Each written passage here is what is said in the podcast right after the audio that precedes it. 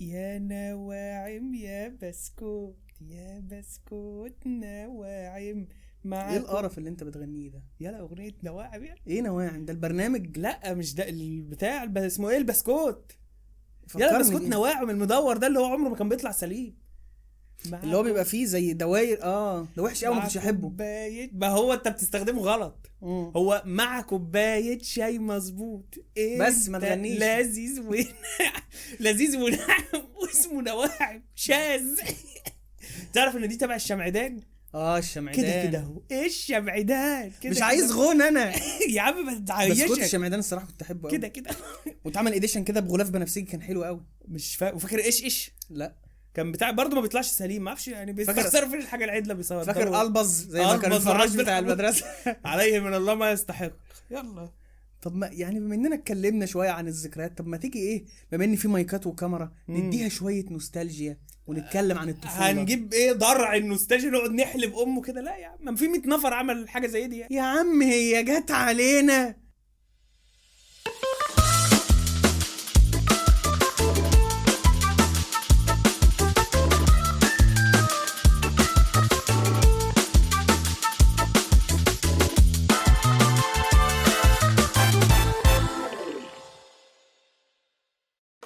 عيد الطفولة. آه نعيدها. شفت ال double meaning؟ آه خد سلام. من ده بقى على طول. ما عنديش أكتر منه. طفولتنا كانت آه، يعني إيه؟ غ- كويت آه طفولة. آه عادي. وعيال م- مسالم واحد بيجيب شعره كده واحد بيجيب شعره كده. عشان ما أبوك عامل فيها. ويس اندرسون symmetry في كل حاجة. آه، تقدر تقول سعيدة؟ ممكن مش حزينة الحمد لله. ولكن آه. في المجمل آه، يعني نفتكرها بكل خير. آه افتكر لي كده يا بصه لو كنت كل إيه؟ خرطة؟ بدمعة. بدم لا يا عم إيه شغل بابا المجال ولا إيه؟ هنبقى آه هنبقى كده جاحدين بصراحة.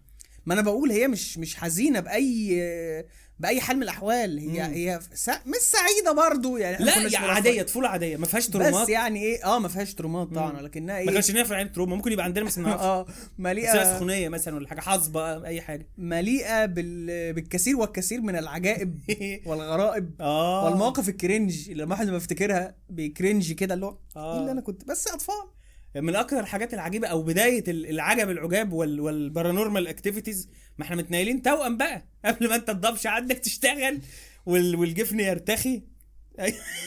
بس عشان هتلعب عندي. في واحدة إيه والله بس ما تعرفش دي ساحرة القبيلة ولا دي إيه يعني شيخة مين دي؟ قالت لها ما تلبسيش اللي هو كانوا بيلبسونا إحنا الاثنين زي بعض بدل جينز والشعر على الجنب الواد سيد الشغال. وأبوك يوم ما نزهنا راح ملبسنا بدل سودا. وبياخدنا القهاوي. هنعمل آه نمرة. داخل يعمل نمرة. دول الطفلين اللي هيطلعوا على الترابيزه إيه؟ أبوك رمز الشياكة بتاعته البدلة. آه. رايح عند نسايبي. ما تلبس بدلة. ليه؟ وأنا رايح أفتتح حاجة عندهم. ألبس بدلة ليه يابا فالمهم إن في مرة كده إيه أفتت لأمك بإيه؟ إن ال- الاتنين التوأم لو لبستيهم شبه بعض واحد منهم هيموت. تعرفش بقى الحياة هت- هتقول إيه؟ لا كده كتير على الرماد. بصراحة اتنين واحد يموت والتاني نرندروه ولا إيه يعني؟ ولا تقسم على عامل مشترك مش عارف. الموضوع تقريبا كان اللي هو إيه حسد مثلا يتحسدوا.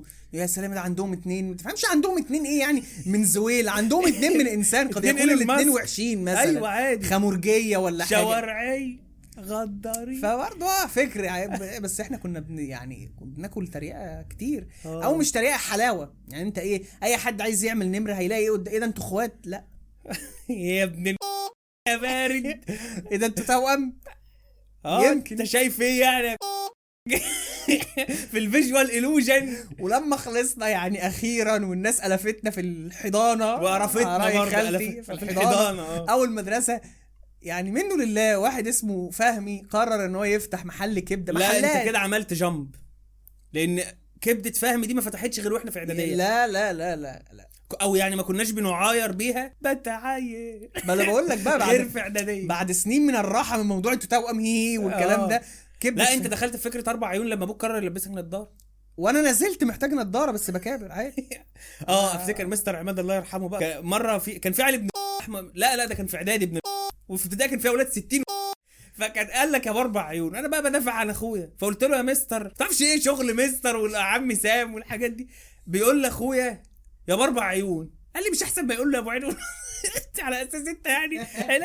أنت كده تربوي يا مستر عماد يعني, يعني, اذكروا محاسن موتاكم آه وأنا مش يعني. هتكلم عليه آه، يعني ماشي. بيعمل أحلى ورق نحو. بس.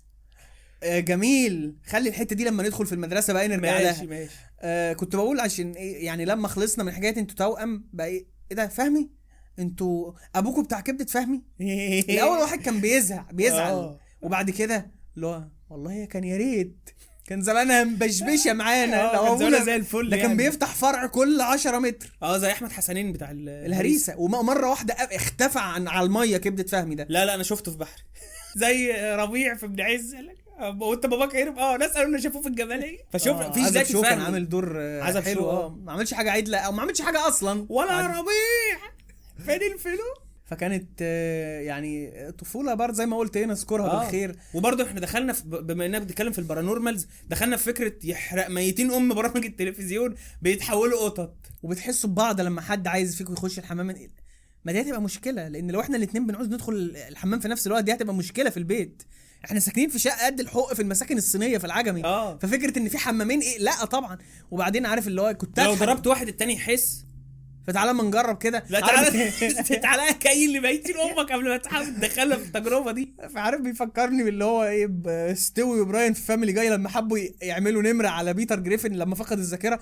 إحنا هنقول له إن إحنا توأم ولو ضربت فينا حد التاني بيحس وقعدوا يلكموا لبعض عشان ي synchronize الحركة.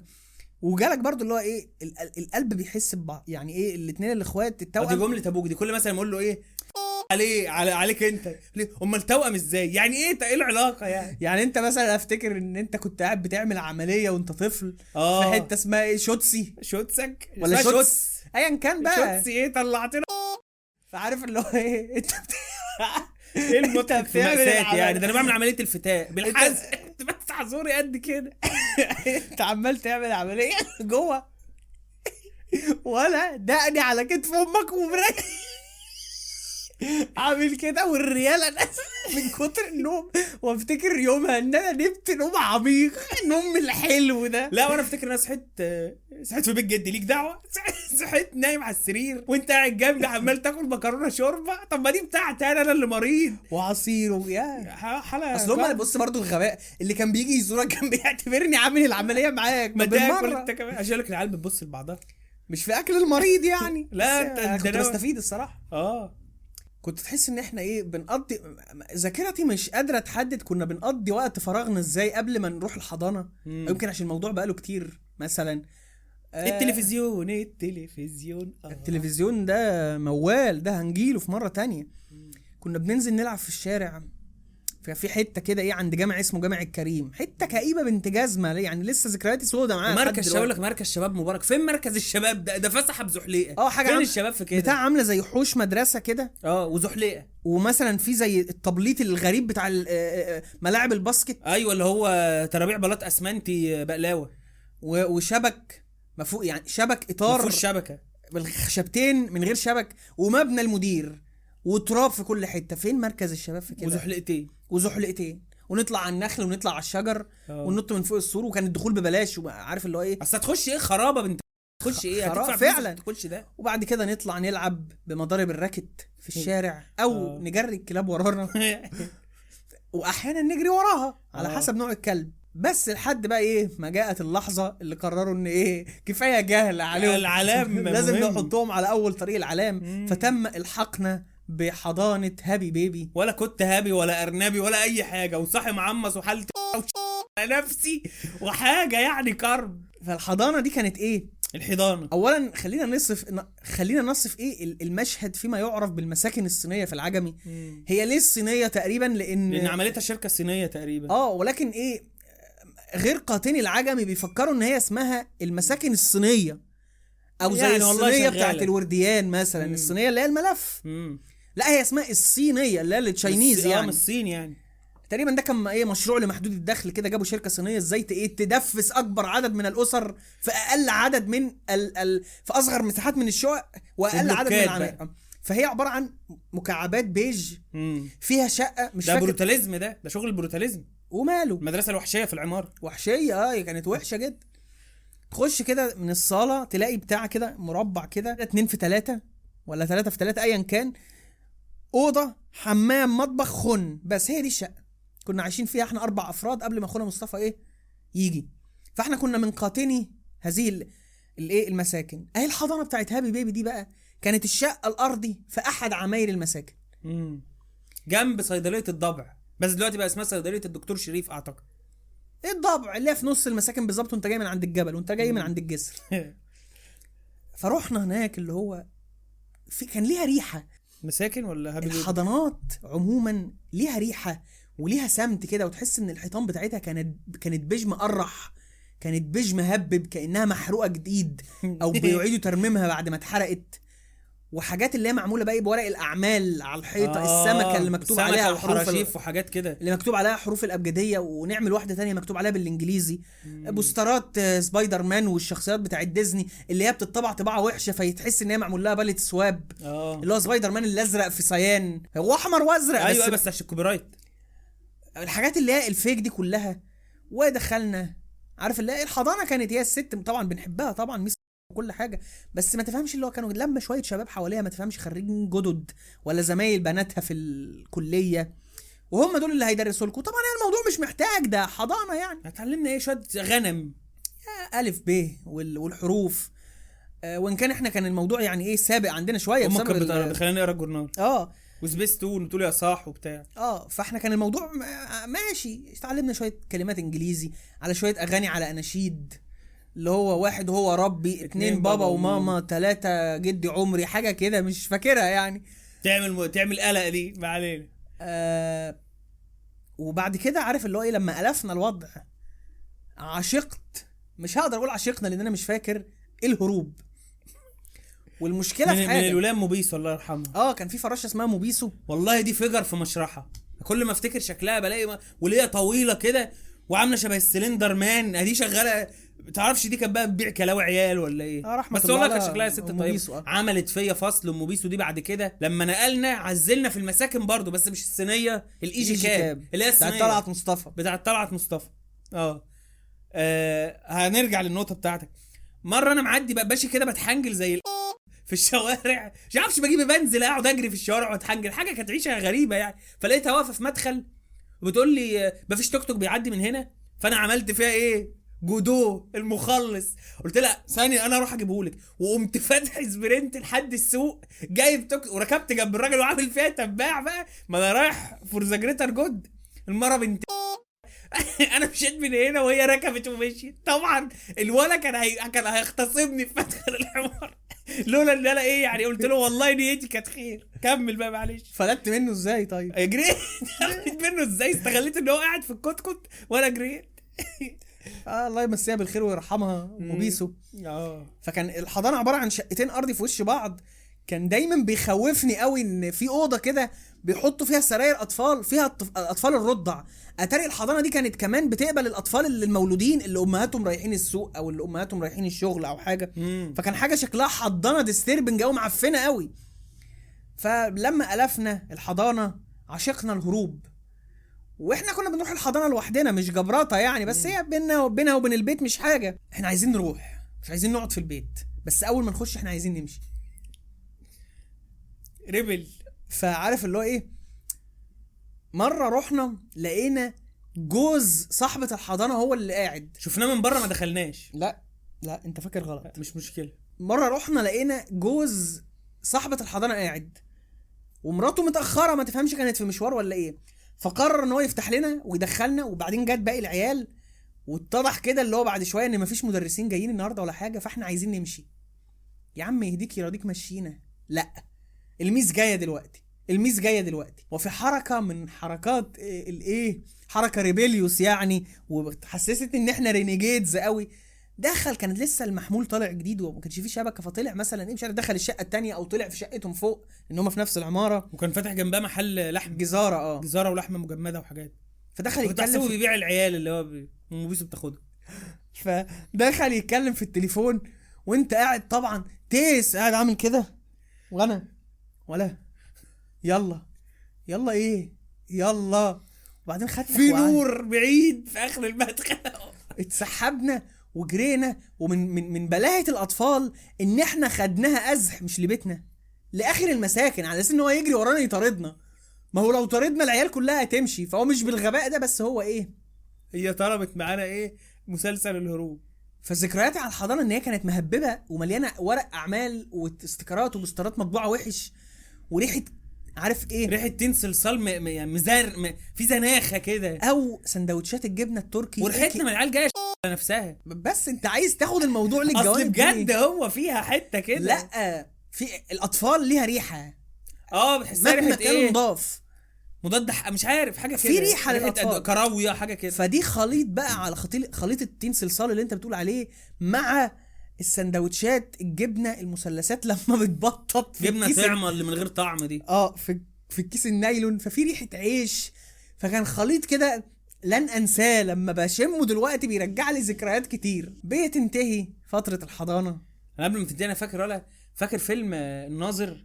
الراجل اللي هو كان في بيت الدعارة بيقول لهم اطلعوا قدامي. الراجل آه. اللي هو وشه مطبق ده. كان في في وش المدخل بتاعنا؟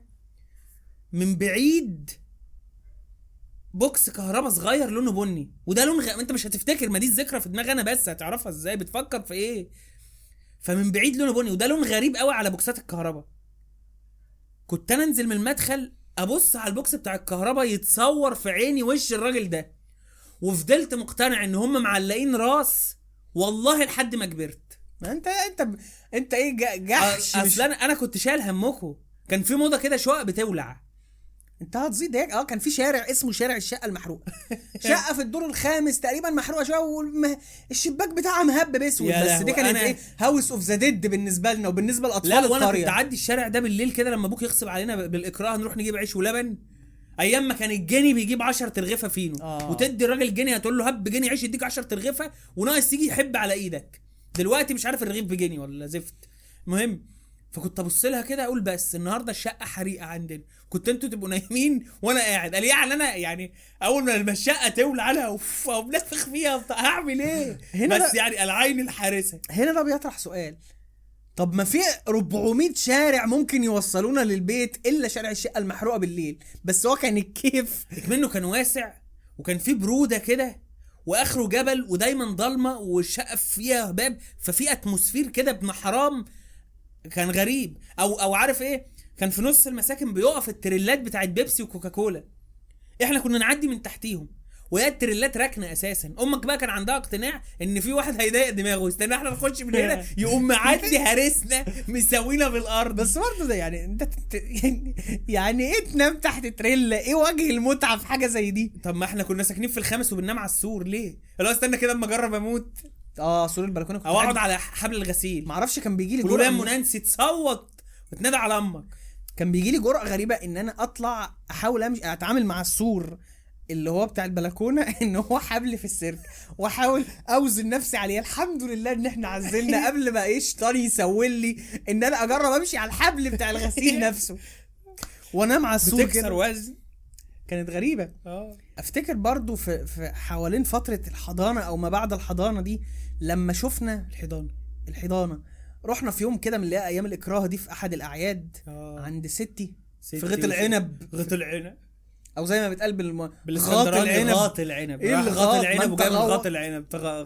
غيط العنب. فكان عيال عمتنا اللي هم أكبر مننا جايبين أتاري. أكيد هو فامي clone أو ايا كان. فامي clone. أنت خدتها مني. ومشغلين وكانت أول مرة نشوفها. Mortal Kombat.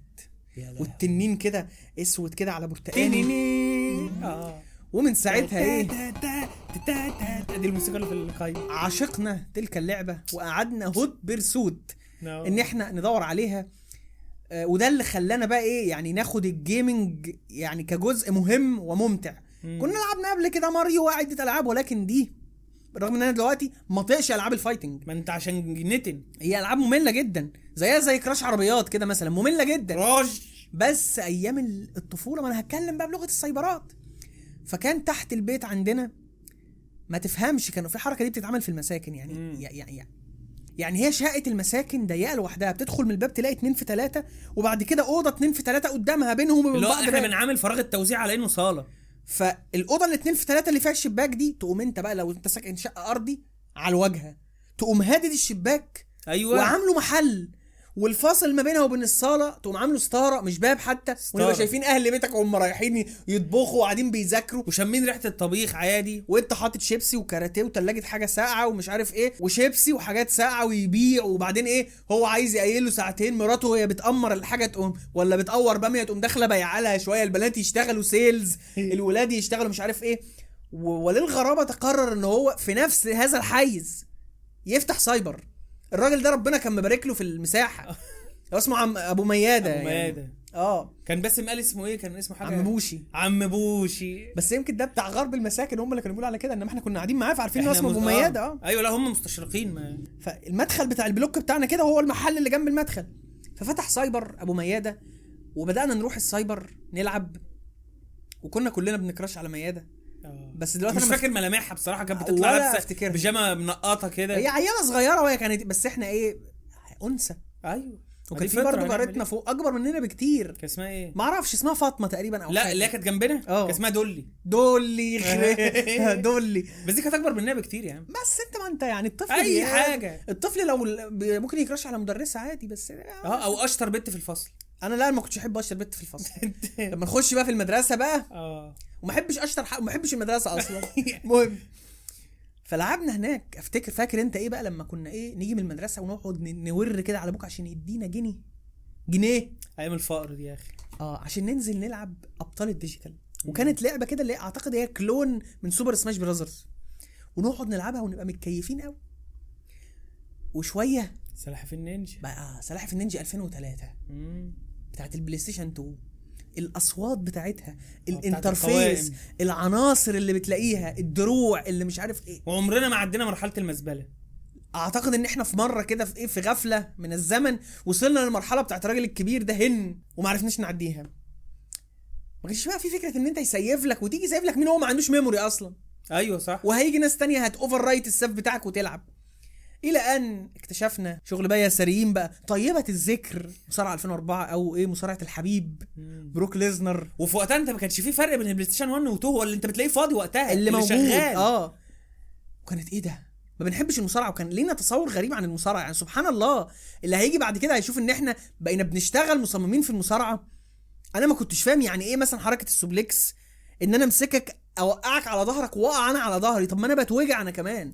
لا وفاكر إن إحنا كنا ساعات بنغير في الوصلة قنوات عشوائية؟ دايما بيجي المصارع بيتكلموا برومو. كانت تضايقني قوي دي. والكورة كمان أنا كنت بتخنق خنقه من شكل شاشات ال PlayStation وهي خضرة كده. آه قاتمة اليابانية بقى الآن. اليابانية والكلام ده. آه ده. قاتم كده آه، الأخضر ده. وحتى الكورة عموما ماتشات الدوري المصري وأصوات المعلقين وأسماء ما اللعيبه كناش ك- كروجية قوي يعني. آه. إلى أن فتح على بعد 30 متر. بص إحنا بنضيقها. على بعض اللي هو إزاي مدخل بيت.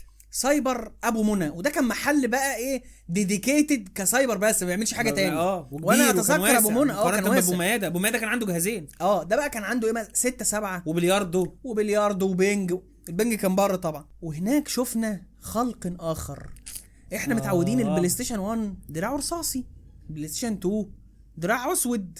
وعندك الدراع اللي من غير هزاز اللي هو ال analog ودراع أبو هزاز. آه طبعا ما كانش كان تخين بالنسبة لنا ما كانش يعني. بيطلع لنا الهزاز. آه. عشان كان غالي. رحنا عند أبو منى. إيه الدراعات؟ هذا ما لم نسمع. به من قبل آه. أصفر solid وبعد كده الشفاف الأصفر.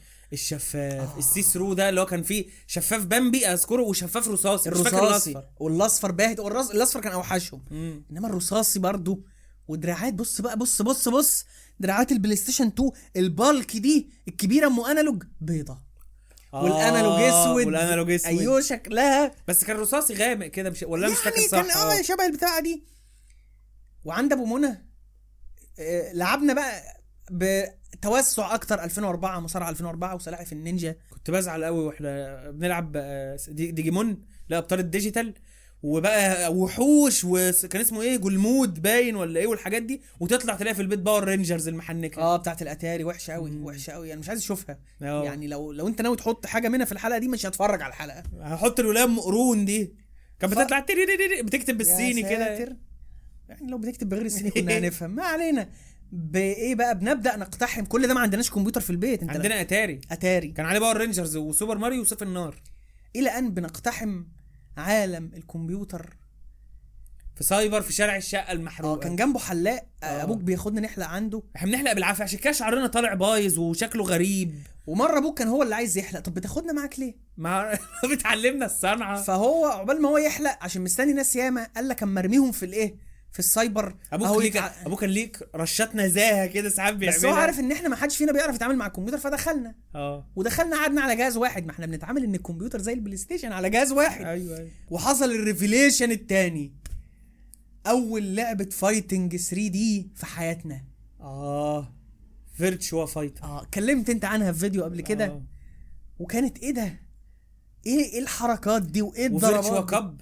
آه. اللي هي بقى بتاع البوليس اللي هي بتنشن على الحرامية. زي House of the Dead كده بس أيوه بوليس مش ما هي حاجات. arcade بقى متاخدة على الكمبيوتر. بس لعبة القتال دي إيه ده؟ وتشوطه بره كده يقوم عامل يطلع بره الحلبة تكسب كده. فخلاص بقى أنت بقى هدفك إن أنت مش عايز تلعب حلو. أنت عايز أنت عايز. ترميه. آه. فكان لا كان وأنت قاعد كده تلعب وبعدين تعمل كده تلاقي الشقة المحروقة. فكان برضه في atmosphere لعب. شوية. أبو ميادة بيجد إن هي إيه مش مش مخسرة. أو بيعزل أو بيقفل حاجة كده. وأبو منى بيبيع. وفاكر لما لا. انتشر خبر؟ إيه. إنه بيبيع البلاي ستيشن ما أنا هقول أهو. ما أيوه ما أنا بعمل كده متأثر إن إحنا ما اشتريناهوش. خبر إن أبو أبو منى بيصفي وبيبيع الأجهزة بأسعار محروقة. قعدنا بقى إيه أبوك بيعمل حركة وحشة قوي لا طب حاضر هسأله. طب بعد إمتى بقى هتسأله؟ وإحنا بقى يا عم هات وان هات تو هات, أي حاجة. حاجة. ما بيحصلش نصيب. يعني دي من الفرص المهدرة بتاعت الطفولة إن إحنا ما استغلناش خسارة أبو منى وبقينا زي إيه مجرمين الحرب وأغنياء الحرب. آه، ان إحنا آه. إيه بنستفيد من خسارة الغير. آه كان نفسي أبوك يعملها بس الظروف الاقتصادية كانت وحشة. أنا مرة قلت له آه. قبل ما عم أبو مادة ده يقفل كان بيأجر الأجهزة. كان تأجير الجهاز يوم كامل لو انت كنت اليوم ده ممكن تاخد الجهاز تشغله في محل تكسب منه كتير ب 25 جنيه. وصورة بطاقة. ما أكيد صورة بطاقة يعني. قلت لأبوك كده صحيت ما برضه يعني أنا اللي غلطان صحيته من النوم أقول له كده. وبعدين كان لازم أنت إيه خليك شواف. يوم عادي وأبوك نايم بالنهار. ده معناه إن مفيش شغل. يعني مش نايم بالنهار أجازة يعني. فقلت له كده يعني أسمعني. طرف أذني. بشويه كلام حلو بس بصراحة كان عنده حق. يعني الظروف كانت وحشة وإحنا ما بنقدرش يعني. بعد ما أبو ميادة قفل آه. وأبو منى قفل فبدأنا بقى خلاص بقى زهقنا من لعب الكمبيوتر بقى ويوغي. يوغي جربناها في غيط العنب. لا. والله أنا أذكر. طب أقول لك أنا. بقى يوغي في شارع الجمعية لما شارع الجمعية في الهانوفيل لما أبوك كان بيشطب عمارة عند واحد وكان بنروح معاه بالاكراه وأيوة الفترة دي اكتشفنا من سيربح المليون وألعاب الفلاش. ويوغي. والله أنا فاكر قبلها يوغي أنا أول مرة أشوفها كانت في سايبر فتح في, في غفلة كده وقفل جنب سنترال خميس أبو عبل في غيط العنب. أنا ما أعرفش أنا مرتبطه أنا أذكرها. لدرجة قلت له إيه ده؟ يوغي بتاع التلفزيون؟ قال لي آه يوغي بتاع التلفزيون. هي اللعبة بالإنجليزي وأنت مش فاهم ما كنتش آه. فاهم أعمل حاجة. والأسهم كان السهم بتاعها وبيظهر فوق الورقة. سك... سا... سيف. سيف. أنا تعرف إن أنا كنت بلعب يوغي دي لحد الكورونا ده أنا مسجل. أي هروب من الكلية وخلاص. آه والله. يعني عارف كنت عايز أهرب من المذاكرة أتفرج على مسلسل رجل غني فقير جدا بتاع محمد صبحي وألعب جيمات يوغي. ده أنا مسجل شوية انتصارات. واستدعاء إكسوديا. ده استدعاء إكسوديا زي استدعاء ولي ورقة كده ماضي على اتنين موظفين ده استدعاء إكسوديا لم يستدل عليه. لا لا ناقص إيد. فبدأ سعينا المحموم في المساكن لأن دي بالنسبة لنا الدنيا. أنت ما آه. بتشوفش بره. حتى مثلا لما بنطلع مثلا زيارات في كرموز أو بنبقى العنب، متقدرين وطالع كفران أهالينا. وغير كده أنت بالنسبة لك أنا مسافر دلوقتي. أنا هركب مشروع اللي هو ميكروباص يعني يعني ده سفر. طبعا أنت لما بتكبر بتدرك إن هي تلت ساعة. بس يعني. بس المساكن هي دنيتنا. مم. المساكن هي دنيتنا. بنكتشف سايبر. آه ده لما كان بقى إيه أبوك تقريبا اتعارك مع الحلاق اللي تحت. أبوك كان بيتعارك مع الناس على يعني أبوك فضل مقاطع أبو ميادة اللي تحتينا. وبنجيب من حاجة من أبو ميادة في غفلة من أبوك. أبوك ما يعرفش إن إحنا عشان جبنا إيه؟ عشان اللبن جاب من عنده لبن. قطع. طب يعني ده حاجات damage بيحصل في كل العائلات. بس أبوك يقطع بقى حاجة والمرة أم أشرف اللي كانت تحت دي كانت مرة بكسة بكاسة وعندهم آه. عربية عربية فولكس. صفرا. آه لا ال- ال Beetle آه ال Beetle صفرة معفنة كده. فأبوك تقريبا اتعارك مع الصل... آه، الحلاق كان اسمه صلاح اللي هو كان في شارع الشقة المحروق. رحنا حلاق تاني جنب صيدلية الضبع وكان جنبه سايبر بنطلع له درجتين سلم كده وصاحبه راجل عجوز. آه واضح إن هو إيه راجل كبير في السن فكان عنده شوية فلوس نصحوه إن أنت تعمل سايبر بس هو مش لادد عليه الموضوع ده ومش فاهمه. فكان مفكر ان إحنا ه... هي... هندخل نلعب وهو يقعد يتفرج كده اللي هو إيه اما اشوفكم هتعملوا إيه؟ هتجيبوا إيه في الألعاب؟ فكان عامل كده إيه؟ هنجيب هتحسبني على ال score. بالقبض. فأبوك سابنا مرة قال لك اقعدوا هنا وأنا أروح اصلي في الجامع. ففتحنا وصفنا له لعبة شبه لعبة القتال اللي إحنا لعبناها على الكمبيوتر دي. وشبه Mortal Kombat فالراجل بالرغم من جهله إلا إنه عرف إلا ي relate. إنه لا هو مش عارف هو في عيال كتير بتدخل هنا بتلعب لعبة شبه اللي أنتوا بتحكوا. ما هي على فكرة بص أنا الأجهزة كانت بتبقى أجهزة معدلة. الألعاب متسميه اسامي يعني مثلا لعبة اسمها ضرب.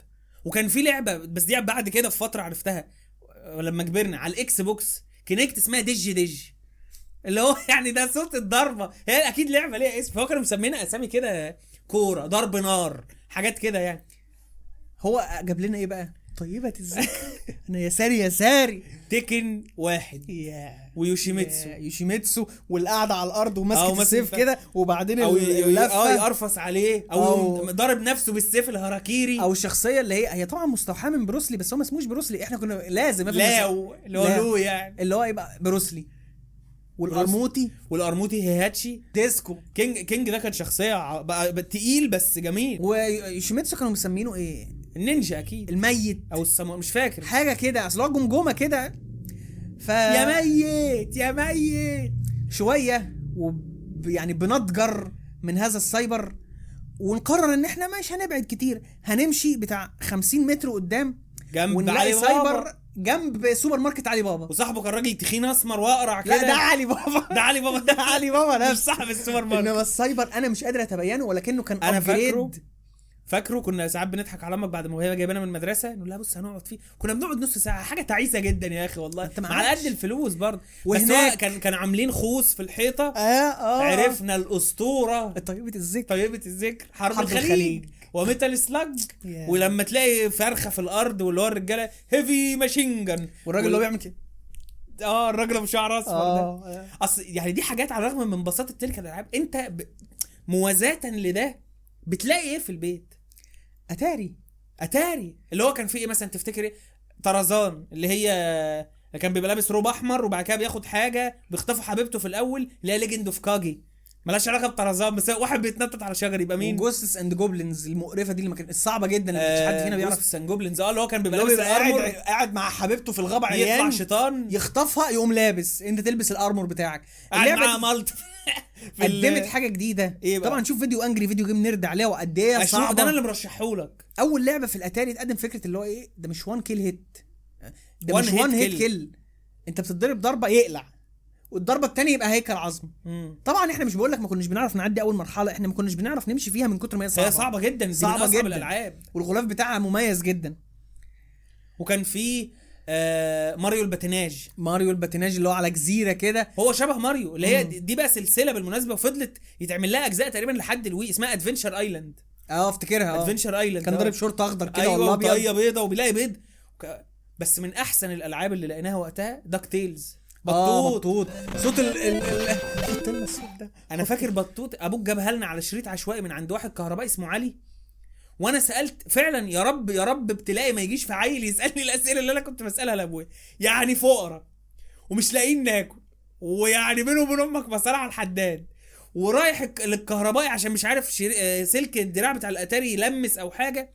وفي في سياق من السياقات جاب الشريط أنا بقى خدت منه الشريط. ما سألتوش فيه ألعاب تانية. آه. أنت كنت بارد برو أ- أبوك كان ناقص يدوس في بطني. وكان بياكل مكرونة وهو قاعد كده. شرايط الأتاري برضو ليا ذكريات. الشرايط الصفرا ده كانت ال ال ال hidden ال hidden gems وبنبدل ما هي وراك أهو. أهو آه، واحد أصفر آه، وراك. أصفر أهو. أيوه أهو أهو. اتنين أصفر درجات مختلفة وواحد رصاصي. يا فالاصفر ده اكتشفنا عنه أول لعبة عارف إيه؟ سلاحف في- النينجا. آه اللي هي ميلي. كانت جميلة. ومملة ملل لما تخ... يعني بعد أول لما نجرب كل الشخصيات بعد كده. يعني والله لا أنا فاكر إن كان في لحظات بنقعد نلعب مين بقى اللي هيكسب ونعمل الزحليقه بتاعت شاف دوناتيلو باين ولا مش عارف. لحد فاكر لما وكان بيطلع الطيارة اللي فيها سبلنتر اللي بتوقع نقطة ده اللي هتعمل بيها ال finish. كل ده إحنا ما نعرفش حاجة اسمها Street Fighter ومش لاقيين Mortal آه. لحد ما بدلنا الشريط بتاع سلاحف عبد الرحمن آه، عبد الرحمن نيازي. نيازي. كنت عبد الرحمن بن عوف. إيه أنت عبد؟ الرحمن نيازي كان ساكن في وش الجامع. الولد ده كان كان محترم قوي. ومتربي وابوه شكله أجنبي. ما أعرفش لما كبر. قلب قلبه يعني. قلب. ربنا يكرمه بقى دلوقتي. فادانا الشريط أصفر برضو. كان عليه إيه؟ Street Fighter كان كان عليه لعبة تانية أنت ناسيها. في داهية. المهم Street Fighter اللي هي copycat أو bootleg بلانكا. وبلانكا. وفلوس بيلكم في البنك. يا أخي. وبلانكا وجايل. أنت عارف بقى إحنا ليه وعجبنا بيها؟ لأن أنت مش فاكر. أنا بقى فاكر حاجة زي دي. إيه؟ كان بيتعرض على سبيس تون كنا تقريبا واخدينه من ال- من التلفزيون العراقي لو أنا فاكر صح. كرتون المدافعون اللي هم Street Fighter وكان بتخش الهليكوبتر في الأول وبلانكا يعمل مش عارف كهربا كده فكر إيه ده؟ ده بلانكا وجايل وكين افتكرته افتكرته. إيه اللعبة التانية اللي كانت على الشريط؟ فلينستون. شاهد فلينستون. شاهد الإنسان الحجري. ريما لا بل سلمى ولا تنسى زوجها فريد. هو بقى اسمه إيه؟ فريد. لا، اللي هو كبير. فريد فلينستون. والتاني اللي هو بشعر اصفر اللي هو اللي تحسه cuckold ده. الصراحة ده بيضحكني قوي ديوس مش فاهم مش. فاكر كان اسمه إيه. آه. يا ريما وسلمى وفريد و... بس تعرف إن لعبه تقريبا مش فاكر لعبة فلينستون دي يا هي bootleg يا اتعمل لها bootleg بس اللعبة كانت highly detailed وديناصورات و levels لا و... وال animations بتاعته هو بيتحرك ومعاه البلطة بتاعته اللي في الكرتون وكل حاجة. أيوه. وافتكر الكرتون كانوا جايبين راجل يعمل voice over صوته محشرك كده بس كان لايق على الدور. شخص صاحبه كان اسمه هاني ولا سامي ولا مش سامر؟ مش, مش فاكر بس هو صاحبه كده اللي لابس بني وشعر أصفر ده. آه، كان جميل و style قوي. الرسم اللي كانوا بيرسموا الشعر اللي هو خط ويقوم عامل له curve من تحت وكان في. النسخة بقى إن البتاع ده أنا مش فاكر اسمها اللي هي في المستقبل. آه. وحصل crossover بينهم هما الاثنين آه بس عارف اللي إحنا إحنا مبدعين قوي. فريد فلينستون فريد فلينستون. ريما آه، وسلمى. عارف زي فيلم ابن عز اسمك إيه؟ أنا فريد يا طون فريد. فريد مين؟ ولعبة سيف النار. آه. وقتها إحنا ما شفناش الانمي. هي اللعبة جات لنا قبل الانمي مثلا بخمس ست سنين. ولما شفناه ما عرفناش برضه ده جت بالصدفة بعد كده. إيه ده؟ ده شبه لعبة زمان. آه اللعبة disturbing انت بتضرب ناس بيتفرتكوا. وبعدين إيه؟ من كتر ما ال sprite معمول بنتانة كنت تحسهم لابسين إيه؟ لابسين أرواب جلد بني. فانا بسذاجة ما تعرفش برضو عملت الربط ده منين. افترضت ان الناس البني دول عايشين على القمر كنت بطلع ابص في البلكونة فلاقي القمر فيه نقط. انت طلع خيالك والله لا ما نصبر اللي جاي. إيه؟ كنت واقف مرة مع خالتك فبقول لها على القمر وبتاع راحت هي كمان دايسة مثلث وشايطة دماغي في حتة تانية. هي فضلت وفضلت فترة كبيرة مقتنع فهمتني إن الدنيا لما بتشتي ده الملائكة بيسيقوا الجنة. ولما الدنيا تبقى فيها عفرة ده بينفضوا فوق. السجاد بتاعهم. يخرب بيت الإلحاد على الإسرائيليات. يعني الطفولة إلحادية بامتياز يعني. فأنا عملت الربط إن اللي بيسيقوا الجنة دول هم اللي في سيف النار. يعني ربط غريب جدا وهي الحقيقة لعبة كانت ع- معفنة عفانة يا أخي. لا أنا بس كان إيه مؤذيه بصريا ليه؟ لأن الخلفيات اون لوب ومليانة باترنات متماثلة فعارف؟ أيوه مز... آه، بتنغص في عينك كده. بعد كده بقى إيه خدتنا الأماني والزماني والمكاني. على سايبرات المساكن والافيليتس بتاعت المساكن. آه نسينا حاجة معلش قبل ما تقولها إيه؟ إن في السايبر اللي اكتشفنا فيه تكن شغل لنا فايتنج فورس في توات الشوارع. آه فتوات الشوارع كانت هناك. كان آه. واحد يلعب بهوك والتاني يلعب بالضخم سماشر آه ما إحنا لازم تستراتيجايز بقى. وتعرفنا على المصارعات الجديدة. لما بقى بقينا فانز المصارعه عن طريق سبيس باور ساصب عليك شام غضبي ما أعرفش يعني. حتى قطع الحزام على جسمك فكان في كده إيه بلوكات كده في الدبلجة بتاعت سبيس باور لعروض المصارعة. عارف اختلط الحابل الحابل بالنابل. والنابل آه. الحابل على النابل و... شفنا بقى مصارعة 2010 عن طريق حبشي وأعتقد كنا دخلنا الإعدادية وقتها ما كناش بقى عارف إحنا بالنسبة لنا مصارعة يعني 2004 من بعد كده بقى إيه السايبرات ما بقاش فيها الاكتشاف العظيم أو الألعاب المؤثرة. يعني لأن مثلا ما بيبقاش في وقت إحنا. نفتح الألعاب إحنا عايز تلعب آه وخلاص. وانتهت فكرة تسمية الألعاب باسماء تعرفك إيه اللي فيها. بقى اللعبة مكتوب اسمها بالإنجليزي. فمثلا على الإعدادية اكتشفنا ده جنب قدام بس اكتشفنا مثلا إيه مصارعة 2010 اللي هي إحنا عندنا تصور اهطل ان آه هيبقى نفس ال gameplay بتاع 2004 ليه يا ابني؟ ما فيش ده الدنيا. بتتغير. أيوه. فيعني ما كناش عارفين نلعبها وما حبيناهاش بس بعد كده عشقنا 2010 ارجع لي بقى في رابعة ابتدائي لما أبوك جاب الكمبيوتر. ده كان صرح. أبوك جابه طبعا عشان يعمل شغل آه وكده. وكان الكمبيوتر اللي هو إيه مضروب بال- بالنار على قد فلوسنا. ما أعرفش أسماء أنا ما بعتمدش أسماء إيه؟ هو ال- ال- الطراز. والماوس اللي فيه الب... الكرة اللي بتلعب دي آه. والكيبورد اللي مش عارف اللي كان إيه يعني أبوك الكيبورد اللي هي كانت وصلة ال PS 2 اللي فيها سنون اللي لو ركبتها غلط باظ كده. خلاص. ما مالكش رجعه أنا هقف هنا. بص بقى ولا يعني إحنا بنخل بقواعد صناعة المحتوى. وأقول لك إن بتاع السايبر اللي إحنا اكتشفنا عنده Tekken كان بيتجن ويقطع الصلاة ويقوم يدور فينا الشتايم. لو دوسنا زرارين مع بعض. يا بيه طب عارف وتقعد تشرح له بس. يا بيه بص بص بص. اللي هو عادي. start أهو. إحنا ما نعرف بص ال move set اللي هي ال move set بص مكتوب X ومثلث مع بعض اللعبة بتقول لا هو فاهم اللي الخواجه. مش فاهم راجل boomer يلا الله يحرق نرجع بقى الكمبيوتر جه وكان. وكان عليه برضو عارف انت إيه الحاجات الثابتة اللي بتتنقل من كل سايبر دي بس بتاعت فترتنا إحنا لأن. أعتقد وإحنا في رابعة ابتدائي دي كانت 2000 وكام مش 2005 فاكر. 2007 2006 لا 2005 إيه يا عم إزاي 2005 إحنا مواليد 97 يعني دخلنا عندنا سبع سنين دخلنا المدرسة. يعني تتكلم 2004 كنا في أولى ابتدائي. يعني 2007 على. رابعة ابتدائي 2008 كده. وكان كمبيوتر من غير نت. وكان عليه الألعاب اللي هي بتاعت المرحلة دي اللي هي بتتنقل على كله بقى. الشيخ ناقلها الشيخ محمود ربنا يخليه يعني آه. ويديله الصحة. هو اللي. كان مجمع الكمبيوتر أساسا. وسألته سؤال يعني يا شيخ محمود يا اللي يا اللي بتجمع الكمبيوتر وبتنزل ألعاب. أنا بسألك سؤال. في ألعاب هاري بوتر وقتها كان في؟ كان بيتذاع على MBC 3 وكان دايما الجزء الأول والثاني ولو تفتكر مرة في الصيف حسن الشافعي اللي هو المذيع بتاع MBC 3 قال كان بي- بيقول تقديمة كده قبل. ويقرأ الإيميلات. والآن نترككم مع هاري بوتر الجزء الثالث إيه؟ رجع لا لا الثاني يا ابن ال... أنا من كتر ما شفت الجزء التاني ده كرهته. ولحد دلوقتي ما بحبوش. لما قريت الكتاب استلطفته أكتر بس هو خلاص بقى كفاية بقى. الجزء الأول ماشي يعني تمام. أثر في طفولتي جدا بس أنا شفته كتير قوي والشطرنج والمكنسة وحاره دياجون كانت ذكريات جميلة. فأنا بسألك يا شيخ محمود في كذا؟ طب ما تفتح النت تبص.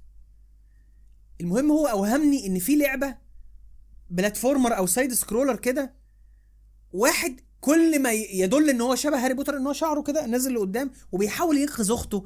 ما فيهاش أدنى ملهاش أدنى علاقة بعالم. بعالم هاري بوتر بس أنا كنت إيه عارف اللي هو إيه يعني إيه اتجمز بالجميز لحد ما الخوخ يطلع باين أو حاجة كده. المثل بيقول كده.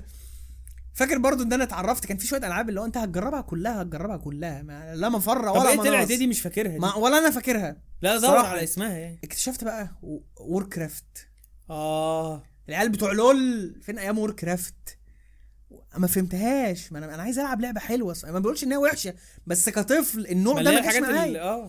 ولعبة اللي هي الطباخة دي Diner Dash. Diner Dash و Crazy Taxi و... والضفدعة والضفدعه آه. و Bad Boys. بد... ده كانت قمة قمة الروشه إن أنت تجيب الرشاش وتكتب بيه اسمك على الباب بالط... بالطلقات كده. و Vice City. وجاتا Vice City. وايه تاني؟ واللي هو ال emulator بتاع RockNES X اللي كان صورته ماريو ومليان ألعاب الأتاري بس إحنا كنا قرفنا من أمها وما بنلعبهاش. لا لو كان في ألعاب اللي هو أنا لو كانت عندي وأنا صغير كنت هنبسط. كان في بتاع لابس أحمر كده كان ل franchise بس أنا مش فاكره دلوقتي أحط صورته يعني. امم إيه كم... تاني آه... ده آه أنا أفتكر يوم ما الكمبيوتر ده جه البيت تقريبا أبوك هو اللي كان معاه المفتاح هو اللي عارف يفتحه ما عرفناش. ونزل الشغل وأمك تاني يوم نزلت السوق وإحنا قاعدين هنبيض ونشغل البتاع ده. فاحنا بدور كده دوست على الزرار فراح كاتب في الأول جيجا ماكس لا تقريبا مش فاكر كانت البوردة ده ولا إيه يعني؟ أنا شفت جيجا ماكس من هنا وقلت له يا نهار أسود! ده كتب جيجا ماكس ده كتب جيجا يا أبو ماتع ده كتب جيجا ماكس أنا اشمئناط أنا أنا اشمئناطي آه. وبعدين لما لما تمرسنا شوية طبعا إحنا إيه جهل مدقع في اللغة وقتها جهل جهل يعني. فكان في ملفات media player أنا سمعت player أكيد فيه ألعاب. وافتحه يجيب لي الكلاكيت وواحد اتنين تلاتة. فين اللعب؟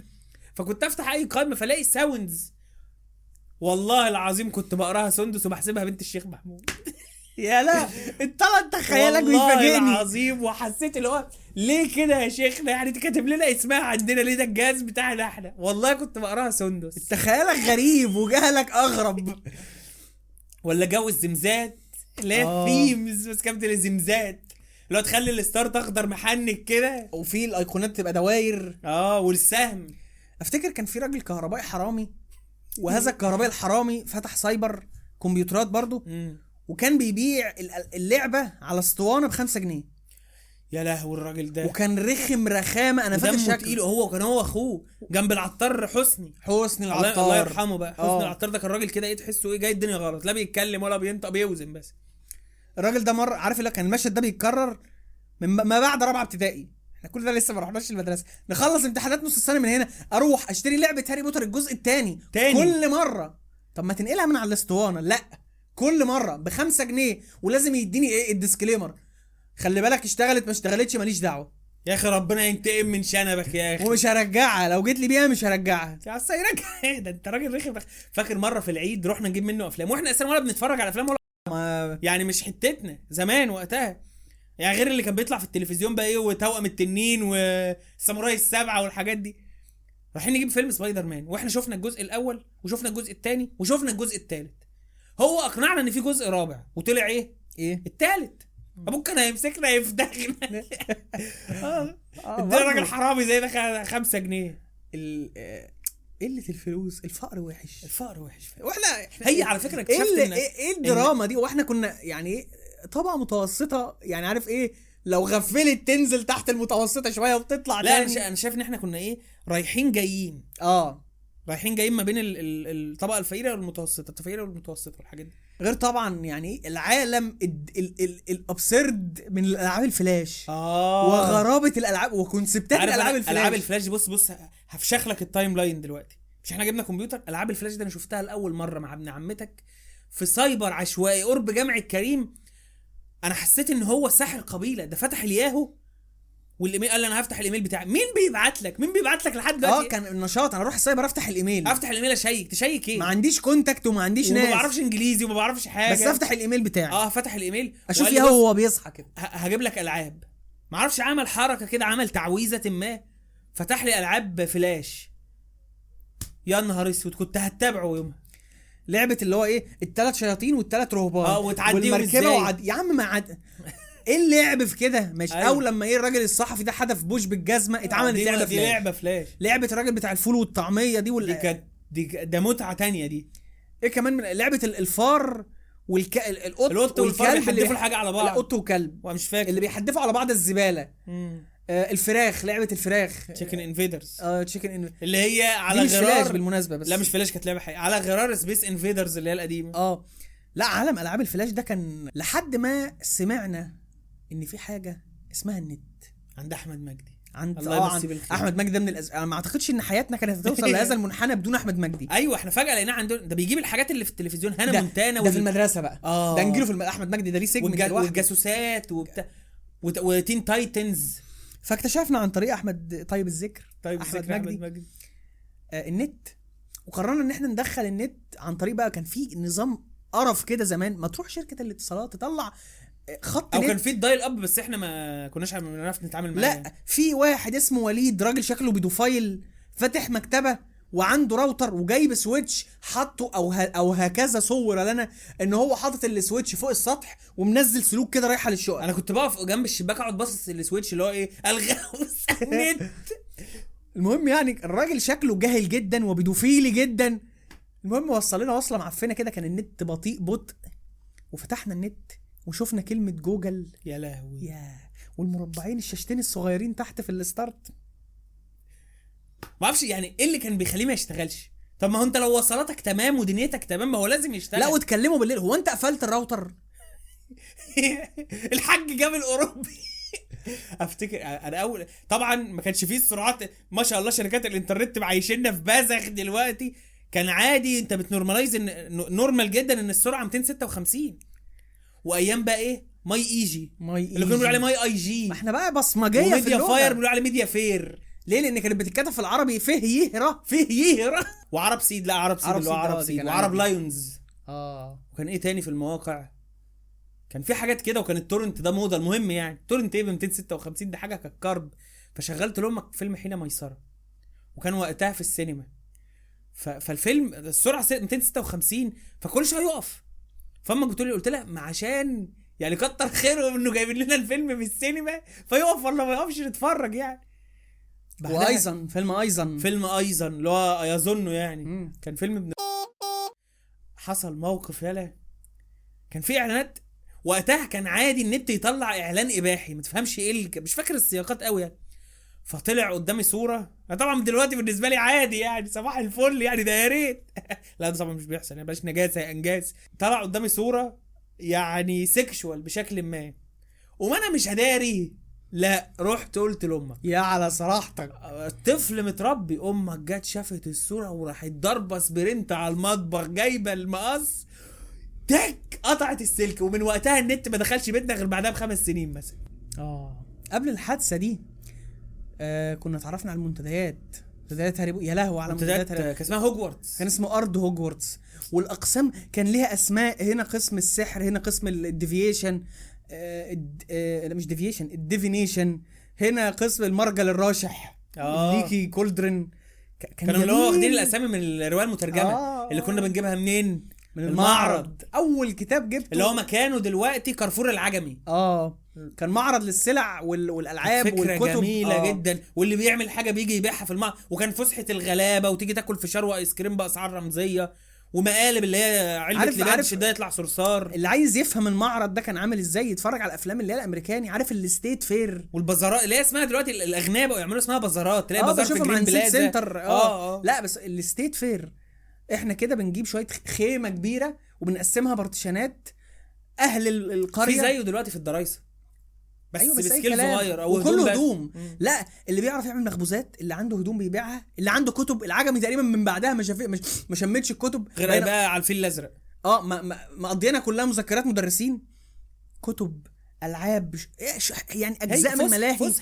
آيس كريم غزل بنات مش عارف إيه. وهناك كنا في العيد وابوك كان بيجيب لنا كل واحد هدية فأنا كنت عايز أجيب ساعة. ليه ما أعرفش؟ محتاج ساعة. فقلت لأبوك وأنا معدي كده كنت بقى اتفرجت على هاري بوتر الجزء الأول والثاني فأنا عارف أساميهم حجر الفيلسوف وحجرة الأسرار. فمعدي كده لقيت كتاب أخضر بيناديني وكبير ومكتوب عليه هاري بوتر وكأس النار. اللي هو الجزء الرابع. بكام يا عم؟ ب 25 جنيه. فقلت لأبوك ها؟ فهو إيه قال لك الولد عايز كتاب. فماشي جاب لي الساعة جاب لي الساعة وجاب لي الكتاب. يا سلام. برضه أبوك كان ليه رشات كده؟ أمك برضه كانت ليها فيه. رشات لما كنا ننجح كانت تودينا عند عبود. آه أحلى شاورما عبود ده اللي هو في فاتح فين دلوقتي؟ في مكان أبو- وش كارفور العجمي. آه الناحية أيوة. التانية. شاورما مصري وبيتزا. كانت حاجات أسعارها رمزية وكان في بركة. وك... عارف اللي هو الراجل ده كان بيعمل كل حاجة عايز فول وفلافل موجود. بيتزا موجود شاورمات. هو اسمه عبود عايز أحط لك عبود ده في الرغيف. كشري وماله فكنا نروح أحلى شاورما مصري بالطحينة في العيش الفرنساوي يعني. ولا لما كنت أروح أمك مع أمك محطه مصر وتودينا ناكل كشري من المدهش. نجيب علبتين كشري وسط ونقعد ناكلهم كده ونملى العربية توم عادي. أي حد عادي. بفلوسنا. نقعد ناكل كشري المدهش وهرسه الرضا. من محطه مصر. آه ما بطقهاش محطه مصر. لا ده دلوقتي جددوها كانت بطقهاش دلوقتي. بقت مزبله شكلها حلو. هي أمك بتتصل على السير. ما أعرفش إيه اللي دهش في الكشري يا ابني مدهش على إيه يعني. فتح دلوقتي في العجم فاشل جدا آه. يعني. فجبت الكتاب وكنت عارف اللي هو إيه ده كتاب الحياة. أنا ماسكه معايا وبروح بيه كل المشاوير واقعد اقرأ. كان ضخم كده الكتاب الجزء الرابع قد كده. اصدم جمهوري العزيز. وبالرغم إن أنا عارف إن الجزء الأول اسمه حجر الفيلسوف والجزء الثاني اسمه حجرة الأسرار و... والكتاب ده مكتوب عليه هاري بوتر. مكتوب عليه هاري بوتر وكأس النار إلا إني كنت بقرأ والأحداث غير الأحداث ولكني مقتنع إن هو ده كتاب الجزء الثاني ليه؟ مش عارف. يعني إيه إيه الربط؟ مش فاهم. مش ما تسألنيش. هي كده إيه؟ لا معقوليزم الطفولة. أنا مق... ده كتاب الجزء الثاني طب هو اسمه مش اسم الجزء الثاني بس هو الجزء الثاني ولا أحداثه زي أحداث الفيلم بس هو الجزء بالنسبة لي. الجزء الثاني آه يعني أنا اعتبرته. بعد كده بقى جبت كل الكتب وشفت كل الأفلام. يمكن عشان كده فيلم الجزء الرابع ده بيعني لي كتير ولما بتفرج عليه بحس إن أنا المشهد كله أخضر في برتقاني. ليه؟ لأن كان غلاف الكتاب أخضر في برتقاني. الغلاف ال original ده كل ده كنا إيه دو في البيت لحد ما في يوم طبعا هو ضاع هذا اليوم في ال timeline هو قبل الكمبيوتر حصل أيام أبو ميادة هذا الحدث حصل لحد ما جه لينا أخ تالت. آه. يعني أمي ولدت أخونا كان التالت. حدث غريب. آه. اللي هو يعني لأنه إيه؟ ليه؟ إحنا متعودين على بعض اتنين بعد كده بقينا. لا وكبرنا على هذا الأساس يعني اللي هو بقينا واعيين وعيال رخمة قد الدنيا. اتنين بس. واصلا بينيمونا في الصالة فيعني هي العملية مش مستحملة يعني. ليه؟ لماذا تأتوا بطفل جديد ليعاني في هذا العالم؟ زي لله جابين ولا ومرة واحدة إحنا بقى مش عارف اللي هو إيه، مش ملنكين أمك بطنها بتكبر تخنت إيه المشكلة يعني؟ أخ ومش وبعد كده لقيناها ولدت فبقى في طفل تالت في البيت. أيوه. وبقى في أسبوع أسبوع وده كان غريب جدا لأن إحنا ما رحناش سبوعات قبل كده. ما حضرناش اسبوعنا أصلا. ما رحناش سبوعات قبل كده. ده لو جمعها سبوعات وأنا ما يعني. بفهمش ليه إيه المناسبة؟ عيل تم سبعة أيام. طب ليه مش تقويم روسي؟ من ليه مش 14 يعني؟ طب ما نوفر ونحتفل بعيد ميلاده الأول. مثلا. أو أول شهر. مفهومة لكن أول أسبوع. تيجي تشرب مغط ما بيبردش. اللي هو المغط ده تقريبا الولد فيه على حطب. آه شبه السحلب كده بس أنت بتاكل إيه؟ بتاكل يعني مخاط أنف اللي هو ال- الغول. على كاري. معمول بالكاري. وطعمه وحش وحاطين فيه سوداني السوداني برد ومن و- من المية طري. ندة بس في سبوع وحمص. حبص أنا طول عمري أحب الحمص يعمل امساك بس بس أحب أنا ما. بحبش يعني لو حد بيسمعنا شغال لو حد شغال في في مقلة محمصة ما تحطش مع الحمص يا ابن ألو... ملبس من الملون ده. وتقعد- زنخ وطعمه نتن وتقعد تنقي بقى. أنا عملت حركة في ال- في الأسبوع ده لا. ما حسيتش بمشكلتها غير تاني يوم. إحنا عيال عمالين إيه نعبس والحمص عمال يقع على السجادة. فقررت إن أنا أعمل فيها بقى حرفيا مكنسة بالكهرباء حطيت دماغي على السجادة وقعدت أعمل كده.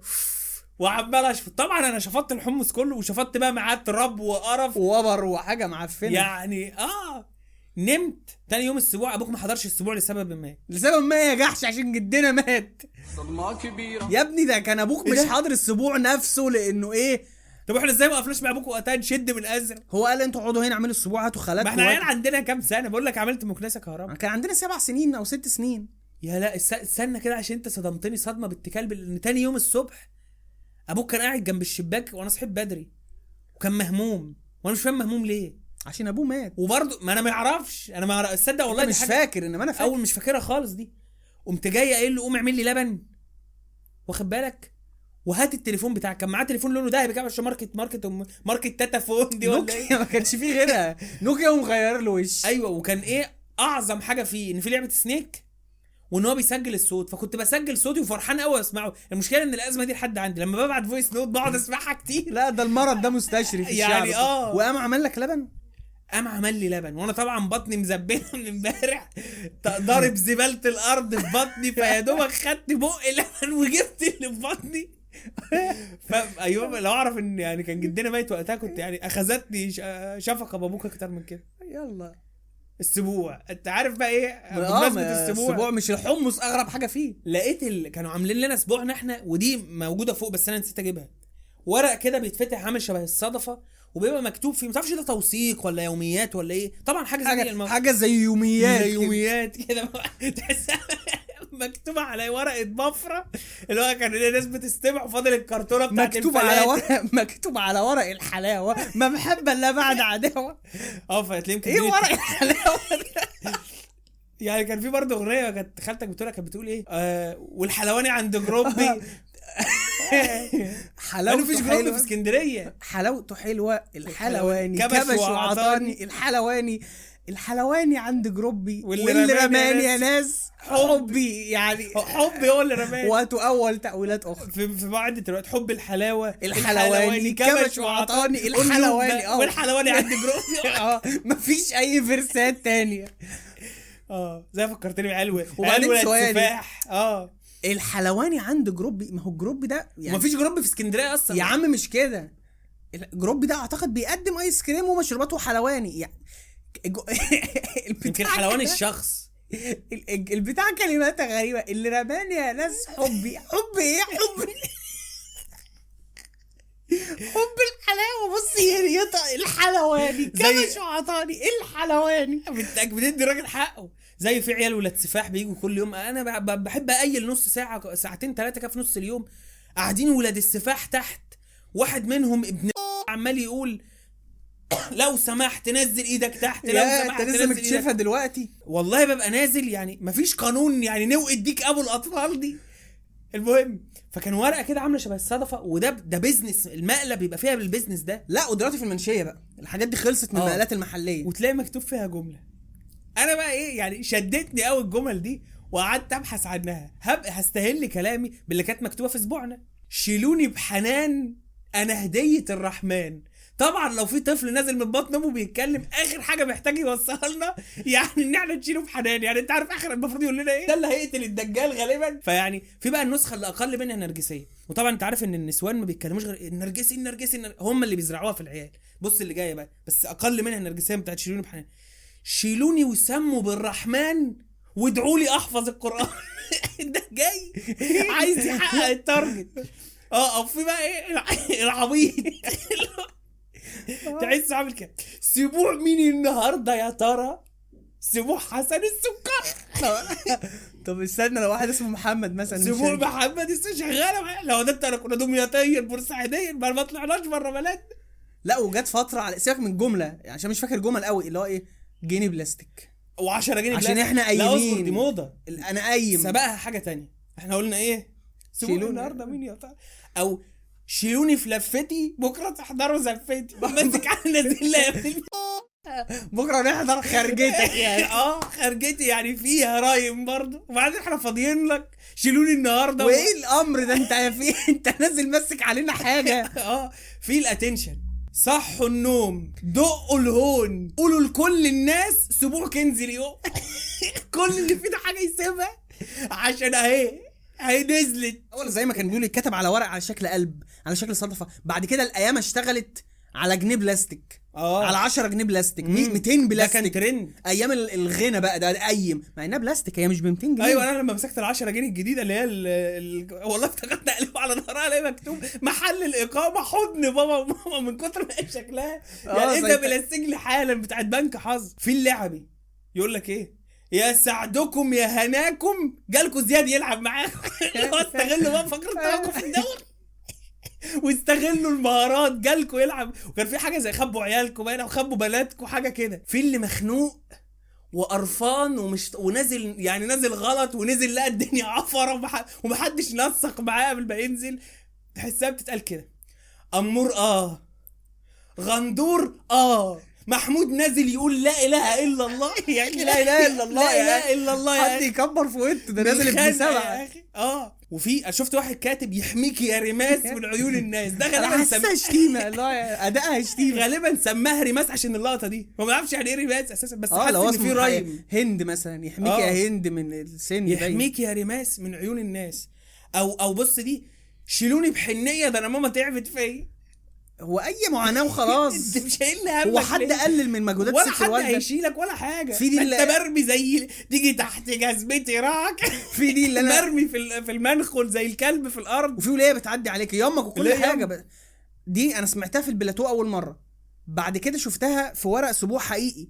اللي هو بتاع إيه؟ من الله رزقني بيها وحمادة جه يربيها اللي هو بص عارف اللي هو بطريركيه فشخ إيه من الأول.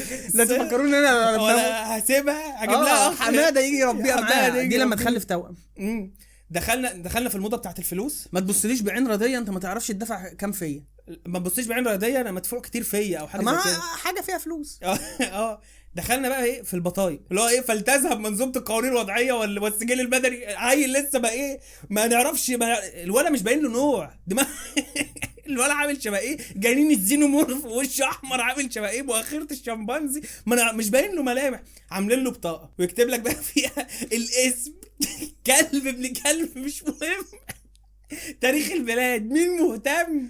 مش محدش مهتم.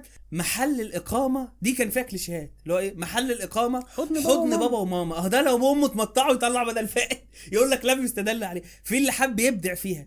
قال لك محل الإقامة قلب بابا وحضن ماما. ده دوبلكس آه. دوبلكس من غير جنينة ده. قلب بابا وحضن ماما. المهنة بقى. المهنة. واحد كان كاتب بتدور على العريس. يا لحقت. مستعجلة. مستعجلة خالص. نازلة على العرسان على طول. دكتوراه في خفة الدم. مستر ميكي ماوس اللي انت مخلفه ده. نازل. اللي جاي هي اللي خلتني قاعد عامل كده. دكتوراه في الرضاعة. يا نهار اسود يعني إيه ده بيرضع ولا بيرضع؟ يعني ده خد ماجستير واشتغل أستاذ ومدرس ثم أستاذ متفرغ في الرضاعة. بيعمل إيه؟ غريبة جدا. لحد ما دخلنا بقى في في الأخيرة بقى الشعر. واحد خد راحته إن هو يكتب قال لك إيه؟ علشان جمالي الرباني من كل عين أبويا رقاني اذن وكبر في وداني خد رأي ماما وسماني. أنا شفت واحد كان عامل ميم آه، عليها أيوة، أيوة. مارتينا جرجس صفوت. انت متخيل القصيدة في هذا العصر اللي, اللي السيادة فيه الحمالات الصدور؟ ان يبقى عندك قصيدة فيها سمو كده بتوصف الأب. يعني بص إيه علشان جمالي الرباني من كل عين بابا رقاني. رؤية نقدية ونظرة تحليلية وبيجيد وبيحسن التصرف. علشان جمال الرباني رقاني أذن وكبر في وداني. مش بس متدين وملتزم عنده نظرة لقدام. قال لك النطفة اللي طقت مني زي الفشار دي بعد 15 سنة تقول لي لا لا ديني ومش عارف أنا من اولها أهو أذن وكبر في وداني. خد رأي ماما وسماني. آه ما انفردش من. رأيي آه. ما قالكش البنت تسميها أمها والولد بيسميها أبوه. يعني خد رأي ماما. الراجل ده progressive أفكاره progressive أفكاره أفكاره progressive فيعني أنت عارف إن الموضوع ده تجاوز الم... ال- ال- المحامس وبلبل للدعايه والحاجات دي ووصل ل Canva Canva Canva اللي هو البرنامج بتاع آه،. بديل ال Photoshop لل- للحاجات دي في قالب كده بيقول إيه مكتوب حتى يخرب بيت اللي بيترجم. معمول كده تصميم و و آه ومكتوب جاية بتقول لكم بلغة النونو أنا بحب بابا وماما قوي. وتحت سحبين شرط عارف اللي هو الشريط اللي شغلته عاملة كامل في عودة الندله مع نجم الأغنية الشعبيه ندعوكم لحضور سبوع الدلوعة حبيبي. ده في كنفه الدلوعه حبيبه دي رقاصه زي جليل أم ركب كده. فيعني كان مأساة مأساة في السبوع ده. وجاء جاء الوافد الجديد. وبقينا ثلاثة وحكم بقى الحزمة تتكسر وهي قليلة آه وتتكسر كانت قصص. سخيفة جدا. آه يا أخي.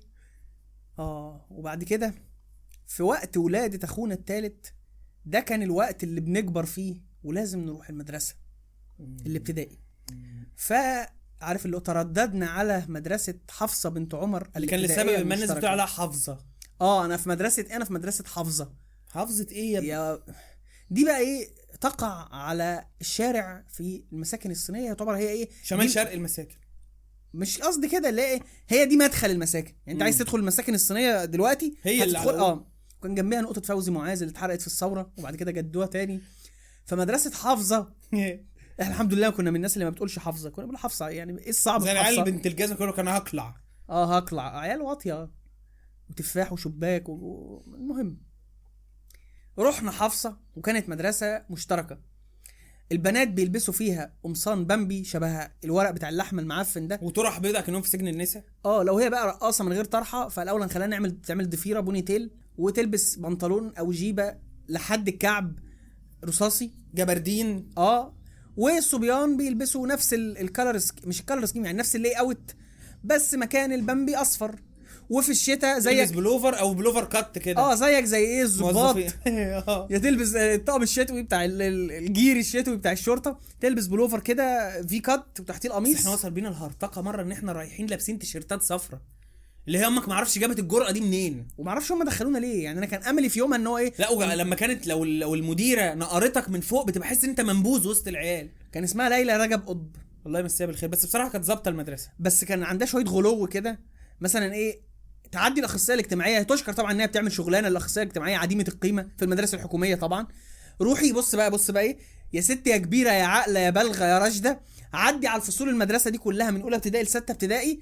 بصي على ضوافرهم. قيسي كده بنظرتك كده ومعيارك أنا هثق فيك وهثق في مقصك. الشعر محتاج يتخف منه ولا كده طوله مناسب؟ وكانت بتقول جملة يعني أنا لن أنساها في طابور الصباح. بتقول تقف في الطابور كأنك واقف في الجامع. لو عضتك عقربه ما تتحركش. لأ. استنى. لأ. أنا لو واقف في الجامع وبصيت كده وأنا بصلي ولقيت عقربة على رجلي أنا هجري ومش ه... يعني مش هعاقب على حاجة زي دي وربنا مش هيحرقني. يا أنا مرة كنت قاعد بصلي في جامع واقف عامل كده هو كان جامع بصراحة يعني محطوط في حتة وحشة قوي لقيت صرصرتر واقف على إيدي. على الحرام من بيتي مع التبت بتاعي لحد دلوقتي. فعارفة اللي هو يعني أنت محتاجة someone needs to talk some sense to you. لأن لأ أنت فا... واضح إن أنت فاهمة الدين غلط. لو لقيت عقرب على رجلي ربنا مش هيعاقبني إن أنا جريت. بل إن أنا ممكن أتعاقب لو وقفت من تحت يعني إيه؟ من عملا لا بمبدأ اهلاك. النفس يعني. مش القطة بتاعت الشيخ اللي في الجزائر بلاش زيطة بس إحنا ما كانتش حد طبعا هي اللي ماسكة الحديدة وهي اللي صوتها بيجلجل وكانت إيه بتتبع منهج خدوكوا بالصوت ولكنها صارمة وكانت ظابطة الدنيا بطريقة عسكرية. فدخلنا المدرسة يا أخويا وكان إيه ده؟ المكان ده شبه الحضانة بس اولا في open air وفي ناس كتير. هو إحنا ليه كلنا لابسين شبه بعض؟ وليه لازم نعمل طابور الصباح؟ بص الناس اللي في العجمي عارفين إن مدرسة حفصة دي هي في منطقة سكنية. هي آه على بداية المساكن بس منطقة سكنية. فكانت مدرسة الألعاب المسؤولة عن أوركسترا طابور الصباح كان اسمها ميس وهي أبعد ما تكون عن اسمها. الله يمسيها بالخير. أنا أعتقد إن أنا شفتها بره المدرسة كان شكلها هي طيب. ساكنه تقريبا معانا في نفس الشارع اللي أنت بتك... يعني آه. وأجد يا أخي شوف إن هي لازالت قابعة في نفس المدرسة. يعني ما راحتش مدرسة تانية. قابعة في نفس المدرسة بتؤدي نفس الوظيفة بعد تقريبا 22 سنة من يوم ما إحنا قابلناها نفس السويت ونفس الجعير بتاع الطابور. تقف لابسة خمار وعباية ومشمرة وغويشة كده. بص أنا يعني التفاصيل دي لسه واهمة دماغي. وماسكة المايك اللي هي الحديدة وصوتها. إحنا كنا ساكنين المدرسة على أول المساكن. إحنا كنا ساكنين في آخر المساكن. مسافة كبيرة. ومع ذلك كنت أنت مش سامع بتقول إيه بس لا صوتها واصل لي. أنا سامعها. ليه؟ بتجعر في لأن المايك. الساعة 6 الصبح المساكن دي ودي ماسكة المايك. مدرسة صفا! انتباه! حرة! السقفة الصباعية. عنده شبح ولا مش شبح؟ دي مشكلة. وبعدين عارف اللي هو حط إيدك على كتف اللي قدامك. آه. فانت ما تحط إيدك على كتف. يلا بس ما تلعبش في كتفي وحاجة بتبقى تلامس ده لسه واكل جوليو وإيدك كده محنكة. والتراب والعفرة من من لا وكان في حاجة افتكر الشعور ده؟ لو أنت نازل متأخر وبتجري وسامع صوتها في الأرجاء dementor ابن حرام بيلف آه عارف. عارف آه، آخر فيلم في سلسلة هاري بوتر لما فولدمورت قرر يكلمهم كلهم في أفكارهم اللي هو إيه؟ give me Harry Potter نفس الكلام. هي صوتها مش عارف- بتجري في الأرجاء. صوتها بيرن في المساكن ما تعرفش هي طالعة من أنهي شارع. هت- هتتشخص قدامك دلوقتي. وأنا مرة كانت لو لو دي مسكت آه، احتياطي. لو مدرسة غايبة. طب ما تغورونا في 60 داهية ننزل حتى يعني إيه نلم زلط من الأرض. اي هي قاعدة. قاعدة كده عاملة كده. مرة مش عارف عيل بيسألني على حاجة. فكنا نبعت لبعض ورق. فما أعرفش الولا واحد صاحبي كده بيسألني على حاجة في Need for Speed Underground وأنا بصراحه هبت ولا كنت فتحت اللعبه في حياتي بس قلت اديله راحت. وأنا ببعت له الورقه مسكتها افتكرتني ببعتها لواحده يعني. فبصت بصت فيها كده وقرت اللي فيها. قالت إيه التفاهة اللي أنتوا بتعملوه؟ هو انت يعني عالمة نووي؟ وبعدين انت في الابتدائي. ده دي شغلتك يعني يعني. لو انت مدرسة علوم كنا قلنا ماشي. يعني مدرسة ألعاب في مدرسة ما فيهاش فسحة أصلا. ولا بنلعب كورة ولا بنلعب زفت آه، إحنا وقاعدين من ساعة من أول اليوم لاخره لحد ما العيال بتقوم عندها قرحه فراش. فعلا إحنا ما كناش نعرف مفهوم الفسحة ده إلا في الإعدادية. آه. أنت بتاخد اليوم من أوله لآخره أزح. شمط بعد الحصة الرابعة بيدخل راجل كده كئيب وش أمه يقطع الخميرة من البيت اسمه عم الفراش بس بيفكرني بالممثل محمود حافظ نفس الجعرانة بتاعته كده وال... ودايما كان عامل كده. والبلد والصوت ويقوم داخل ماسك ال- ال- الكراتين يقوم راميها. تعالى ليك باقي مالكش باقي راجل ابن راجل تتكلم معاه. ده طبعا ده إحنا لما كبرنا ودخلنا الإعدادية بقى أول حاجة عملناها لما بلغنا إحنا عايزين نرجع للراجل ده عشان نشتمه. نكسر أيمانه ده. آه لازم تقف في الطابور وكان أحيانا كان يجي فقرة لما تبقى تبقى ميس رايقة. اللي هو إيه؟ اقف في مكانك. اقف في مكانك. أنا واقف أهو. وتنطط. هوب هوب هوب. كمية الع... هي طالما كانت إيه؟ عارف الفيديوهات اللي هي satisfying هي كان بي... بي satisfy her قوي مشهد إن أنا شايفة أطفال لابسة أصفر وبامبي وفي غضون دقيقة. بشوف بيج غبار بيج. ليه؟ ده مضر لينا وصحتنا. أيوه أيوه. وإحنا عرقانين والشمس قرحة قورتنا وكفرانين وواكلين سندوتشات جبنة رومي وجعانا بطننا ولبن زفر آه. وحاجة وسخة. ونطلع اللي هو يلا نحيي العالم. أقول لك حاجة؟ إيه؟ على ويلا نحيي العالم. يلا. آه آه آه. ولهذا معنى بص بقى إيه حبايبنا إيه خد بالك من الرمزية. إن إحنا لما خلصنا الابتدائي اكتشفنا حاجة إن ساري العلم ما فيهوش علم فإحنا كل ده كنا بنحي... بنحيي خرقة مقطعة.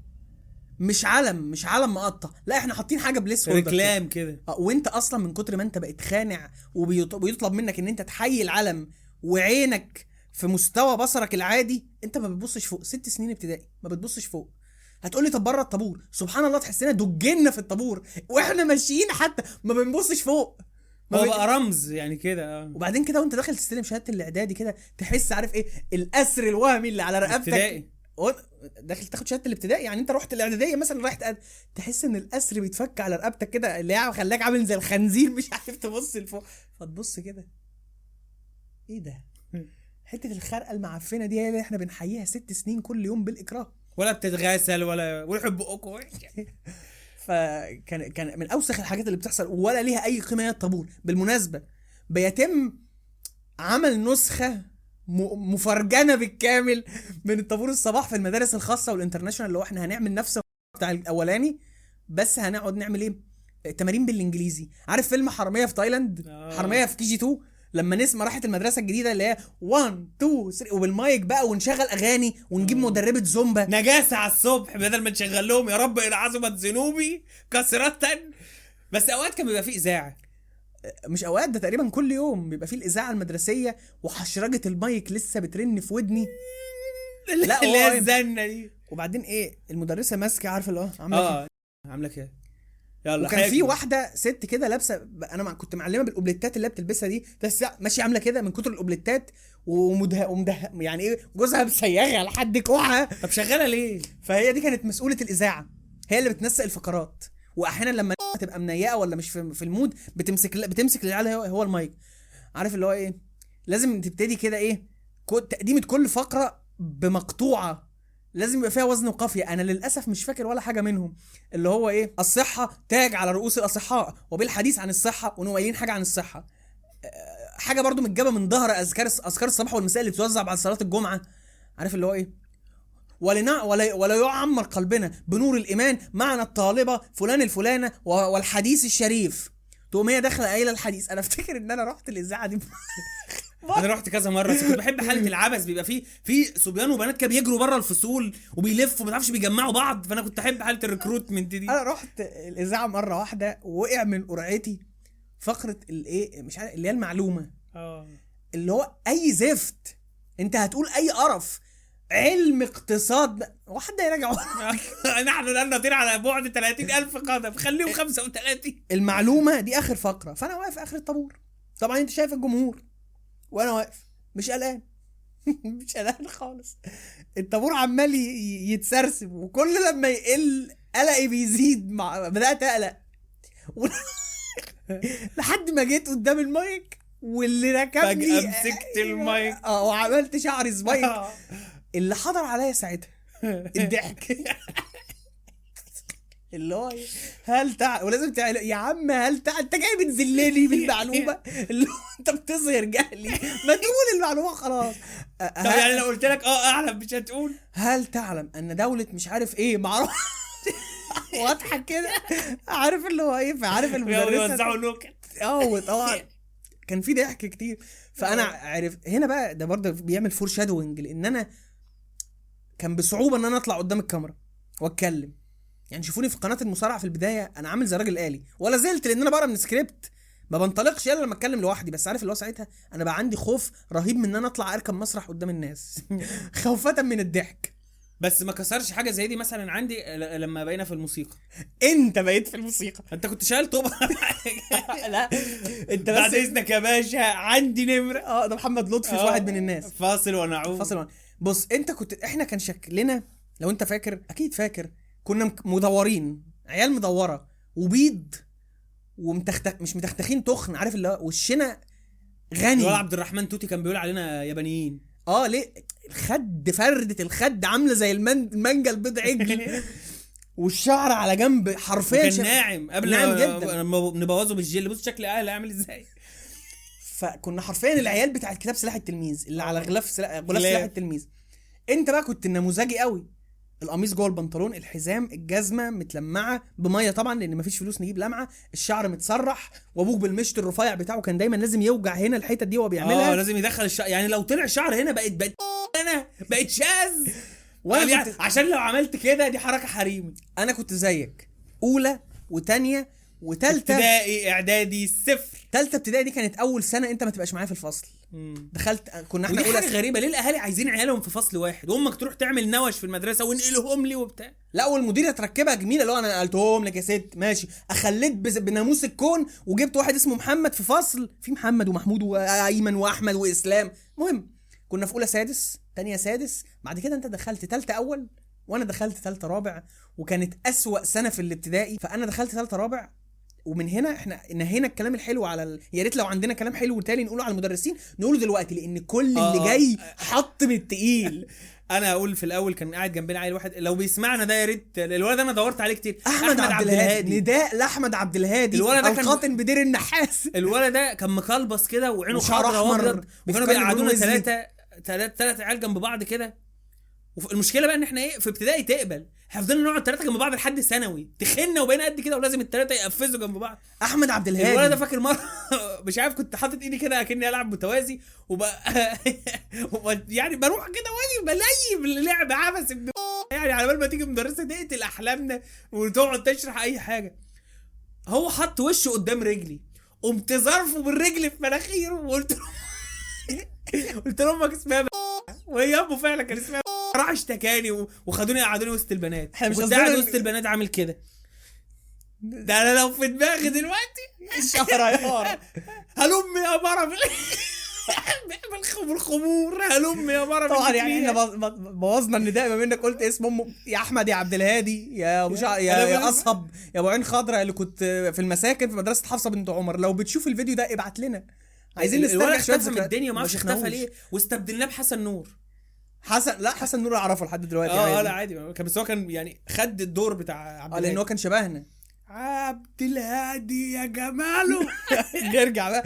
انت اللي كنت ملتزم وأنا كنت زيك في اولى وثانيه لحد ما سبتني بعمل كده اهو يابا اهو. بعملها عادي. لحد ما سبتني في العالم الموحش في تالتة ودخلت تالتة رابع أوسخ فصل في المدرسة. قاطبة كان رائد الفصل اللي هو دايما غالبا بيبقى مدرس العربي. أو الحساب كان مستر ومستر كان دمياطي. وعشان كده أنا ما بحبش الضمايطة على رأي أبوك يهود ال... يهود مصر دول. لا أنا بختلف مع أبوك آه، طبعا بس. أنا ما بحبش الضمايطه يعني- فكان عارف بيفكر هو هو في ممثل كومبارس شبهه كده لو أنا افتكرته هبعت لك صورته. فمستر كان بيتكلم بلهجة ما تفهم دي دمياطي على فلاحي على بورسعيدي حاجة كده خليط. هو يطلع وكان- جاسوس اسمه ايدي كوهين. وكان دمه تقيل بطريقة وغلس وغتت وما بيضحكش للرغيف السخن. وبيعمل حركة كان معاه خرزانة طويلة كده خفيفة مش تقيلة. خشب مش يعني لو مثلا لو عم مش محتاج تعمل عليها كده عشان تكسرها يعني. بس كان بيضرب فيها هنا. في نص الراس. وافتكر إن كان في عيل اسمه علي. غلبان جدا. أسمر كده وغلبان هو مش غلبان عشان أسمر هو غلبان وأسمر كده. وكان يعني أنا حاسس إن أنا مش قادر أكيب أب مع المواد بتاعتكم دي لأن أنا مش عارف أذاكر أو مش بفهم قوي ومش عارف إيه. وقام جاي مرة ضربه ضربه من دي والولد قعد يعيط. أنا أنا صعب عليا علي بطريقه مع إني مش صاحبي بس أنا صعب عليا علي بطريقة وكرهت مستر ولا زلت ما بحبوش بالمناسبة. بشوفه كتير في العجم يا أخويا يمشي بتاع العربي يجي بتاع الحساب مستر ومستر ده كان من أوحش مدرسين الرياضة اللي قعدت فمستر ده كان شبه أبوك قوي. أنا بحاول أفتكر أسمر وطويل وشعر أبيض وعنده شنب أبيض فكان أبوك بس كان أبوك بيلبس قمصان وهو بيلبس تيشيرتات بولو. الراجل ده دمه خفيف جدا وطيب جدا واجتماعي جدا بس أنت أنا عمري ما فهمت منك أنت بتقول إيه في الرياضة. فعارف اللي هو لا أنا فاهم من العربي لأن أنا مش طايق مستر ولا فاهم من مستر في الرياضة والإنجليزي مش فاكر مين كان بيدينا. سلبى سلبى لا لا ده جت متأخر سلوى دي. دي واحدة من أسوأ مدرسات. الإنجليزي اللي شفتها في. حياتي. فالمهم فصل كئيب وانت بقى أنا حاسس إن انت أنا شخصيه مش اجتماعية فالعيب مش في الفصل العيب إن أنا ما بعرفش أعمل أصحاب. فكان قاعد جنب اتنين عارف اللي هو إيه؟ أنا بعمل عارف اللي هو اسمها ال bandwidth بتاعي قليل قوي. آه. فأنا يوم ما صاحب أصاحب الاتنين اللي جنبي لن أنساهم. محمود وحيد. الله يمسيه بالخير. إيهاب أبو شعر سايح إيهاب أبو شعر سايح أبو ها- إيهاب أبو شعر سايح ده شفته قابلته. أنا أنا ما بنساش الأشكال ابدا أنت عارفني. أنا ما بنساش شكل. أنسى اسم بس ما انساش شكل. فكان شعره بني وعامل كده. نازل كده. شعرتين كده. وبعدين الباقي بارللز بقى. سنان عن سنان مكسرة كده. آه بس اتعادل لما كبر وبيض لما كبر. فزياد آه آه، زياد مين؟ إيهاب ده كان ما تفهمش أبوه عنده محل موبيليا ولا إيه فكانوا ناس أغنياء جدا. أول مرة أشوف الد... مش ادوقه أشوف الدوريتوس كان معاه. إيه تشوف الدوريتوس هل هلال الدوريتوس وكان طعمه غريب جدا. اللي هو اكلته كده دوقني تاني كده. اللي هو إيه ده؟ هو- هو كان اللي جنبي محمود وحيد. وأنا بدأت الأول بقى إيه أنا طالب بقى من اللي قاعدين قدام بقى وشاطر وبعدين قعدت أرجع ورا أرجع ورا وأرجع ورا في الكرسي وأرجع ورا في المستوى. والقدرة على التحصيل. وكنت أعمل حركة. واجب القراءة. اللي هي أكتر حاجة ملهاش لازمة في العربي. أنت بتقرأ إيه؟ موضوعات هبلة كاتبها ناس ما تعرفش عفان الكسلان وبتاع. ولما تكبر يعني في الثانوية العامة القراءة مين اللي كاتبها يعني؟ يعني عباس العقاد كاتبها. ما تفهمش منقين شوية موضوعات لكتبه مغمورين غالبا بيبقى. المشرف بيدوا له بلوك اللي هو مثلا إيه؟ موجه العربي خد مثلا 20000 جنيه اكتب لنا شوية مواضيع. فكنت أعمل إيه؟ تفتح كتاب القراءة تلاقي فيه صورة والنص. الواجب إن أنت تنقل النص. ليه؟ يعني إيه الفكرة؟ لو أنا عايز أحفظه أحفظه سؤال وإجابة. أنا كنت أعمل إيه؟ الكراسة الصغيرة دي. نص الصفحة أنقل الرسمة. اللي أنا ما بتكلمش عليه كتير إن أنا كنت رسام بريمو وأنا طفل. بريمو بريمو. فأقوم ناقل الرسمة وأضيع كل يوم وأنا برسمها وبنقلها وبلونها وأكتب تحتيها بألوان علاء الدين. آه. وأقول له أنت وكان عندنا guideline الموضوع لازم يخلص في صفحة. فأنا أرسم في أغلب الصفحة وأكتب حتة صغيرة وأقول له الصفحة خلصت. وهنا السؤال اللي طبعا أي حد هيسمع هي... هيسأله يعني طب ما تكتب في الصفحة اللي وراها لا. والمدرس كان بي... مستر بغتاتته دي كنت بثبته بالحركة دي. ما بيعرفش ينطق معايا لأن الرسمة حلوة الصراحة. وفيها كرياتيفيتي وهو عايز يبقى من... عارف اللي هو إيه لما يبقى عندك رئيس دكتاتور عايز ت... إيه تبقى تقدم له أي حاجة وتقول له عشان تبقى مناصر للإبداع. أنا كنت بعمل آه. معاه كده. كان في بقى طالبة دي كانت معقداني في حياتي لانها شاطرة وم... وعلى طول حاجتها جاهزة. ومترتبة ومتنظمة ومفيش سؤال بتجاوبوش لن أنسى اسمها. كان اسمها نميس. آه ما كان معاك أكيد مش فاكرها. نميس دي سبحان الله في هندسة. ولسبب يعلمه الله اتأخرت عننا سنة أو سنتين. في هندسة, هندسة؟ آه. يعني إحنا طلعنا؟ أو أنا طلعت؟ أنت قصدك إيه بجملة زي دي؟ لا أصل أنت كده يبقى هي دفعتك. يا عم دفعتنا يا عم. دفعتنا في المدار... في المدرسة. بعد الثانوية حصل حاجة أنا مش عارفها المهم إن إحنا كنا مثلا إيه في ثالثه هندسة وهي لسه في إعدادي أو لسه في أولى. فنميس دي نميس دي كانت بتعقدني في عيشتي. ما كنتش بكراش عليها بس عارفة اللي هو إيه ما تهدي بقى. حد يقتل البت دي؟ عارف البت اللي هي إيه بتفكر المستر بالواجب؟ لأ. دي شطارتها كانت بتفكر المدرسين كلها قد إيه إحنا رعاع قد إيه إحنا ما نجيش فيها. فعارف اللي هو إيه أنا بقى بعد ثالثه أمك راحت صوتت للمديرة وقالت إنقلوهم مع بعض في رابعة أول. وامك كان عندها وجهة نظر شافت بؤسي وانحدار مستواي فما قالتش تعالى إن أنت. التاريخ التاريخ يعني عاد نفسه لأن أنت فعلا لما انفصلنا في في الكلية أنت برضو حزنت. آه بس مش عشانك أكيد أنا حزنت الاسباب أنا. مصدر الباقي فكويس إن أمك ما قالتش تيجي أنت معايا ثالثه رابع أنا اللي أروح معاك رابعة أول. لا أصل أنا كنت بعدي قدام الفصل بتاعكم كان في مزبله الفصل كان زبالة. فصل كئيب كده آه. وكل ما اخش آه فاكر اللي هو إيه لما كان يحب بص لا لن أنسى. التون بتاعه. بس يا لا انت روخر. انت روخر. رحت معاك رابعه اول وكان آه، إيه ده؟ إيه الفصل الملون ده؟ إيه العيال اللي دمها خفيف دي؟ إيه المدرسين وأنا كنت عارفهم أنا كنت عرفنا هناك باسم طبعا. باسم في رابعة. ومروان وتوفيق. مروان وتوفيق. مصطفى أشرف. ومصطفى أشرف. وأحمد عبد المعطي وأحمد مجدي وأحمد مجدي ده, ده ده طبعا. سيجمنته ده ليه ليه ده إحنا كنا الثلاثه بتاعه. فاكريننا توأم. آه مع إنه كنا شبه شعره بعض بني. جدا. هو شعره بني. والماشي أب بتاع وشنا مش مش واحد بس هو كنا فعلا قاعدين جنب بعض وشاطرين والدنيا زي الفل. كراشات الطفولة طبعا يعني. آه أنت كنت ماشي انت أنت بتحب على نفسك وأنت ماشي في آه من. أول كان في بنت اسمها إيه؟ اسمها لا دي مش فاكرها. عارف البنت اللي طلعت مع ريهام سعيد كانت بتتريق عليها؟ بنت مخسوفة صغيرة كده. هي كانت علا دي شبهها بالظبط. ما أنت نتن وكان في محمد- لا دي ما كنتش أحبها دي. يا عم ده أنت كنت ب... إيه ماشي. لا ما عمري ما كنت. بتخلينا نمشي وراها نشوف ساكنة فين وإحنا في رابعة ابتدائي. آه. عمري ما فكرت فيها. بالنسبة لي كانت الناس راحت وكان في آه، إحنا لا، لازم نحط. تيت على الأسماء خلي بالك. أسامي البنات آه عشان آه، دي لازم، ناس. لازم. أنت فاهم خصوصا ال generative AI بقى يعمل nudes دلوقتي.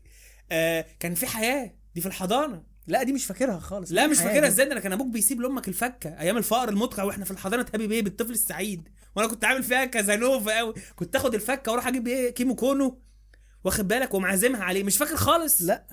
لا عملت حركة في يوم حركة غريبة جدا. كنا قاعدين واقفين قدام الحضانة ما أعرفش مستنيين إيه. مستنيين يعني الدفعة ما مش فاهم. خدتها جبت لها كيمو كونو ورحت أفرجها. الشقه المحروقه مش عارف تتخض تترمي في حضني ولا تغمى على اديها قبلة الحياة ولا هو ده ال monument بتاع المنطقة يعني. آه يا لهوي فعارف اللي هو إيه؟ بالرغم إن تم إصلاح الخطأ بإن أنا أهلنا تداركوا إن أنا أنا أنا بعاني في ثالثه رابع وقرروا ينقلوا لي معاك رابعه أول إلا إن إيه؟ my soul has never become the same أنا اتأذيت. أنت محافظ على نفس منظرك بتاع أولى وتانية. أنا بقى الشعر اتنكش. بقيت مهمل. تحسني خسيت فالبلوفر وسع عليا. أنا عملت موضة نص القميص اللي داخل جوه البنطلون والنص اللي طالع قبل ما تبقى موضة. أمشي كده. راسي. الشنطة كان بي يعني بتكيف قوي إن أنا مش لاشي على ظهري. أجرها في الأرض ألم بيها تراب المساكن كلها. أيوه الحركة دي بقيت أعملها في الكلية في عمارة وأنا شادد المسطرة كده. كانت حركة بؤس بنت. فعارف اللي هو أنا جاي كده اللي هو بعماصي بحشرجة صوت. لسه صاحي.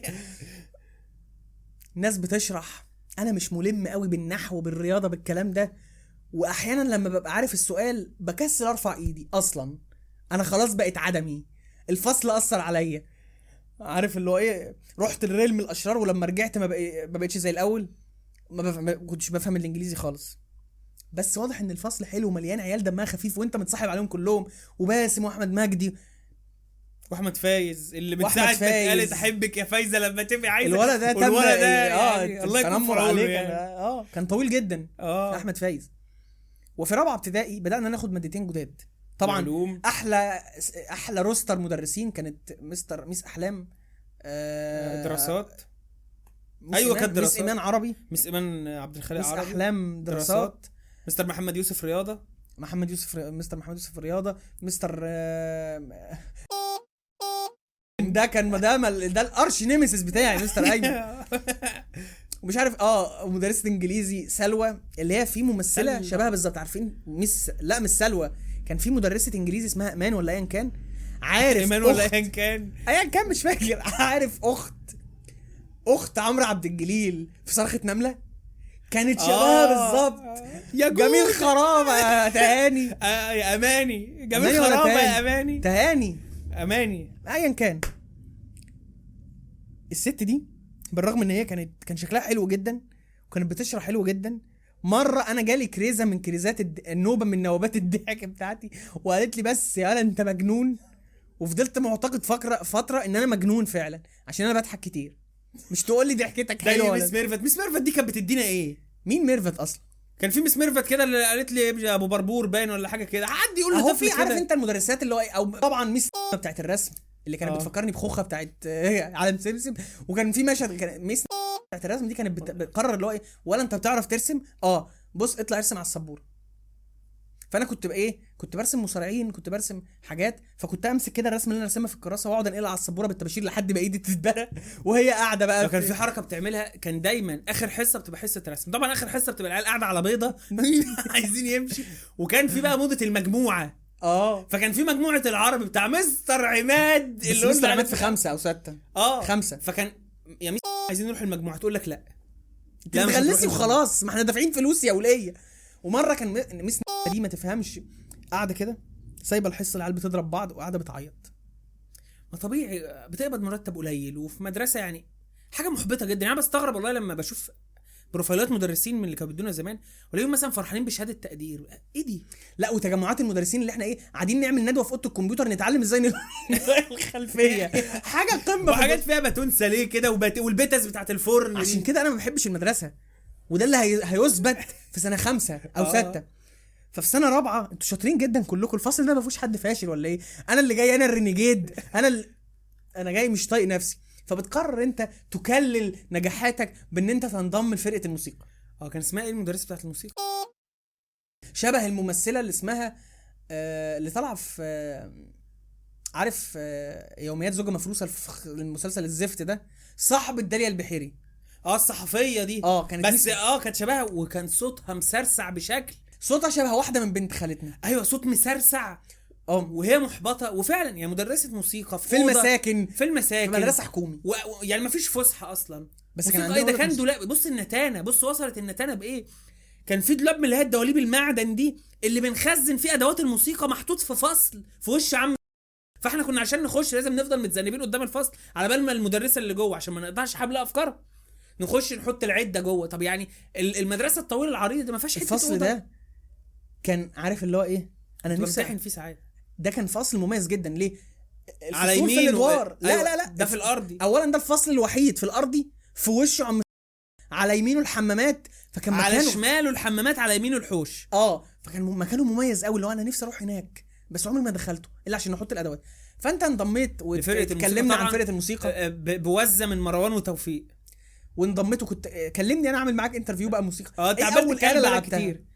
اللي هو الزيليفون أو الاكسليفون ماشي. وبعدين خليني أقول لك. إن الاكسليفون ده وإحنا إحنا واقفين فوق والحوش الحوش وإحنا مش على نفس المستوى. أنت بتطلع حوالي 30 سلمة فتبقى شايف العيال من فوق. أسلوب استعباد ابن يعني.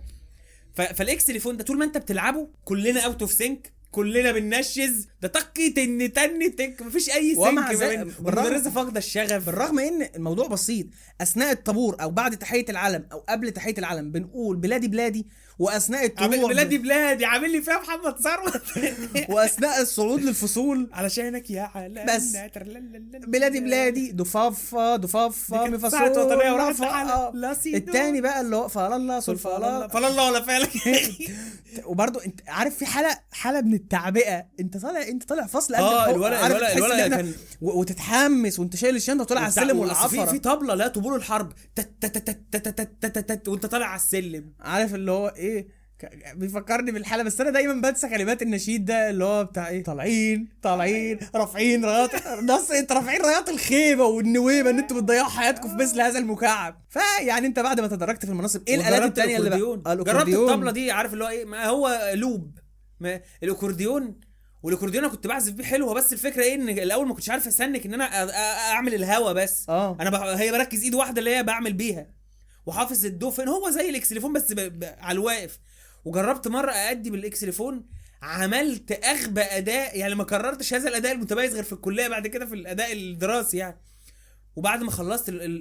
اسكت مش بس بلاش قرف ففضلت باصص لإيدي كده اتصدمت كانت لحظة مؤثرة جدا في حياتي. بعد ما أنت بقى. نجحت أيوه أنا جايين للحتة دي بعد ما أنت نجحت فرقة الموسيقى إلى حد ما.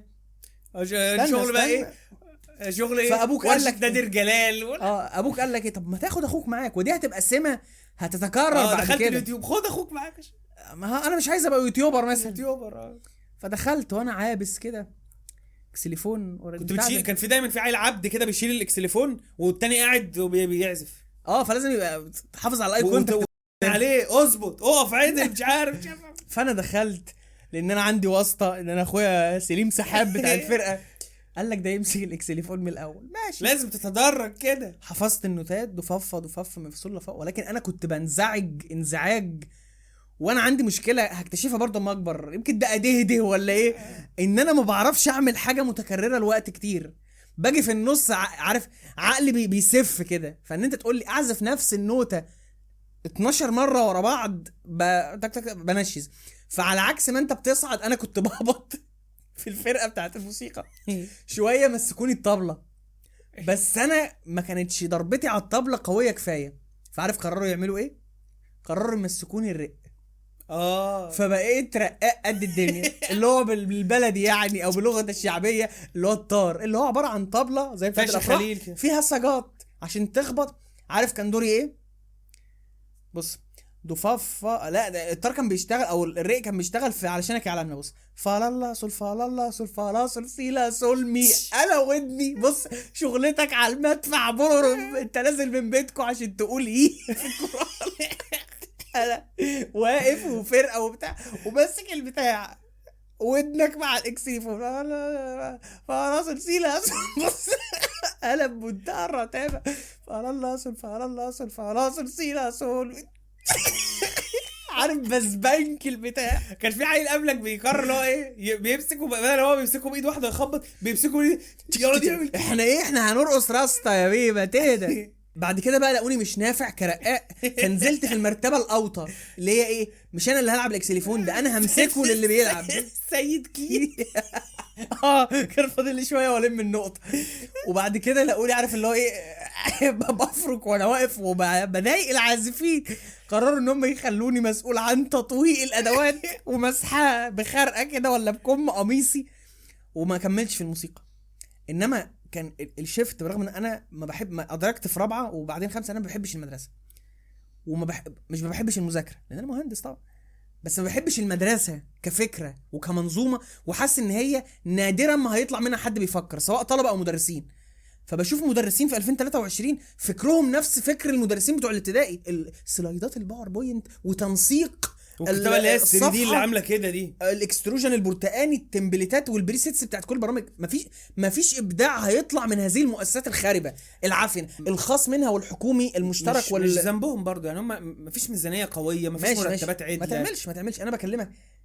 ليه ما فيش مدرس مبدع؟ ما فيش مدرس مبدع. أنا شفت مدرسين وبالنسبة لي المدرسين من الناس اللي مكونة شخصياتنا ما فيش مدرس مبدع. شفته. يمكن العصر ده أتاح بعض الإبداع بتشوف المدرس مدرسين المحتوى. بي... أيوه بيعملوا بودكاستات. أنا شفت واحد بيعمل حاجة الدحيح level وهو بيشرح جغرافيا بتوع ثانوي عادي. ومونتاج الت- و edit و... ماشي إنما قبل كده؟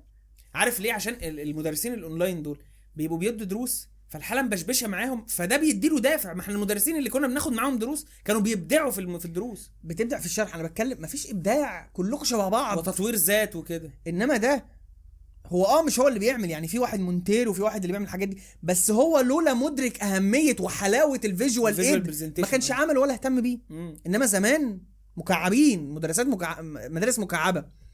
في سنة رابعة بنتعرف على أحمد مجدي. آه. وأحمد مجدي كان بيقال إن هو شبهنا وإن كان هو شعره بني وشكله أجنبي زيادة عننا وكان أحمد مجدي كان طفرة. بلغة اليومين دول في صورة من فرحك كان إحنا الثلاثه فيها؟ أعتقد؟ أعتقد. يعني هو نورني في فرحي. أحمد مجدي من بلغة اليومين دول يتقال عليه إيه؟ أوتاكو. أوتاكو دي قليلة عليه. آه لا لا هو واخد الموضوع فعلا بثقافة أكتر من كونها متابعة. أما جه إحنا اتقابلنا معاه قبل الفرح. هو إيه ويكيبيديا اللي قعدت معايا دي؟ أنت حافظ الناس دي إزاي؟ فتخيل ده بقى إيه؟ وبعد ما إحنا كبرنا وشفنا فواحنا أطفال. ده أيوه كان ده ده, ده النبراس بتاعنا ده. اولا كويس جدا في الكمبيوتر. آه. بيستخدم النت كويس؟ وبيعرف يجيب محتوى سواء فيديوهات أو ألعاب أو صور لأي حاجة خلقها ربنا. هو اللي عرفنا المحاكيات وال emulators هو اللي عرفنا كل حاجة في الحياة. أيوه في فيما يتعلق بالتقنية. فلولا وجود أحمد مجدي ما أعتقدش إن إحنا كنا. ليه؟ لأن إحنا إيه؟ أنت علمتنا الكمبيوتر ووريتنا الألعاب والإنجليزي اللي إحنا كنا وعرفنا في الإنجليزي. اسمه الإنترنت. أيوه وعرفنا كل حاجة نعرفها عن التقنية. ما أعتقدش إن إحنا كنا هنكمل على ده في السنين ونشتغل مع مصارعين كان زمانك لسه. بترسم لاونكس آه. فيعني شخصية يا ريت كل واحد يرزق بصاحب زي أحمد مجدي يبقى انفلونشال كده. للأسف بنقعد معاه رابعة خمسة ستة بننفصل في الإعدادية. وأنا للأسف لا وقتها أنا كنت إن- انجذبت الب... لناس تانية برضو إيه وسكه بقى إيه الشبحنة والحاجات دي والبنات بس وبتاع. بس لا ممكن نسقف نعمل كده. لاحمد نسقف غير السنك سقف سنك آه ده غير سقف دي. سقف التقدير.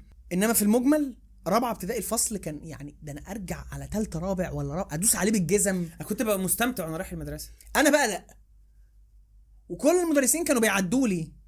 ليه انت شبه عندنا؟ واحد شبهك شاطر فده بس عارف أنا عرفت الخلطة. يعني مثلا إيه؟ مستر عماد الله يرحمه. هيخش يقول عندنا قراءة. لا زمان كانوا بيقولوا عليها مطالعة. أول ما يقول عندنا قراءة والعيال تطلع أنا نازل الحمام. واقعد واقعد أهلوس في المدرسة.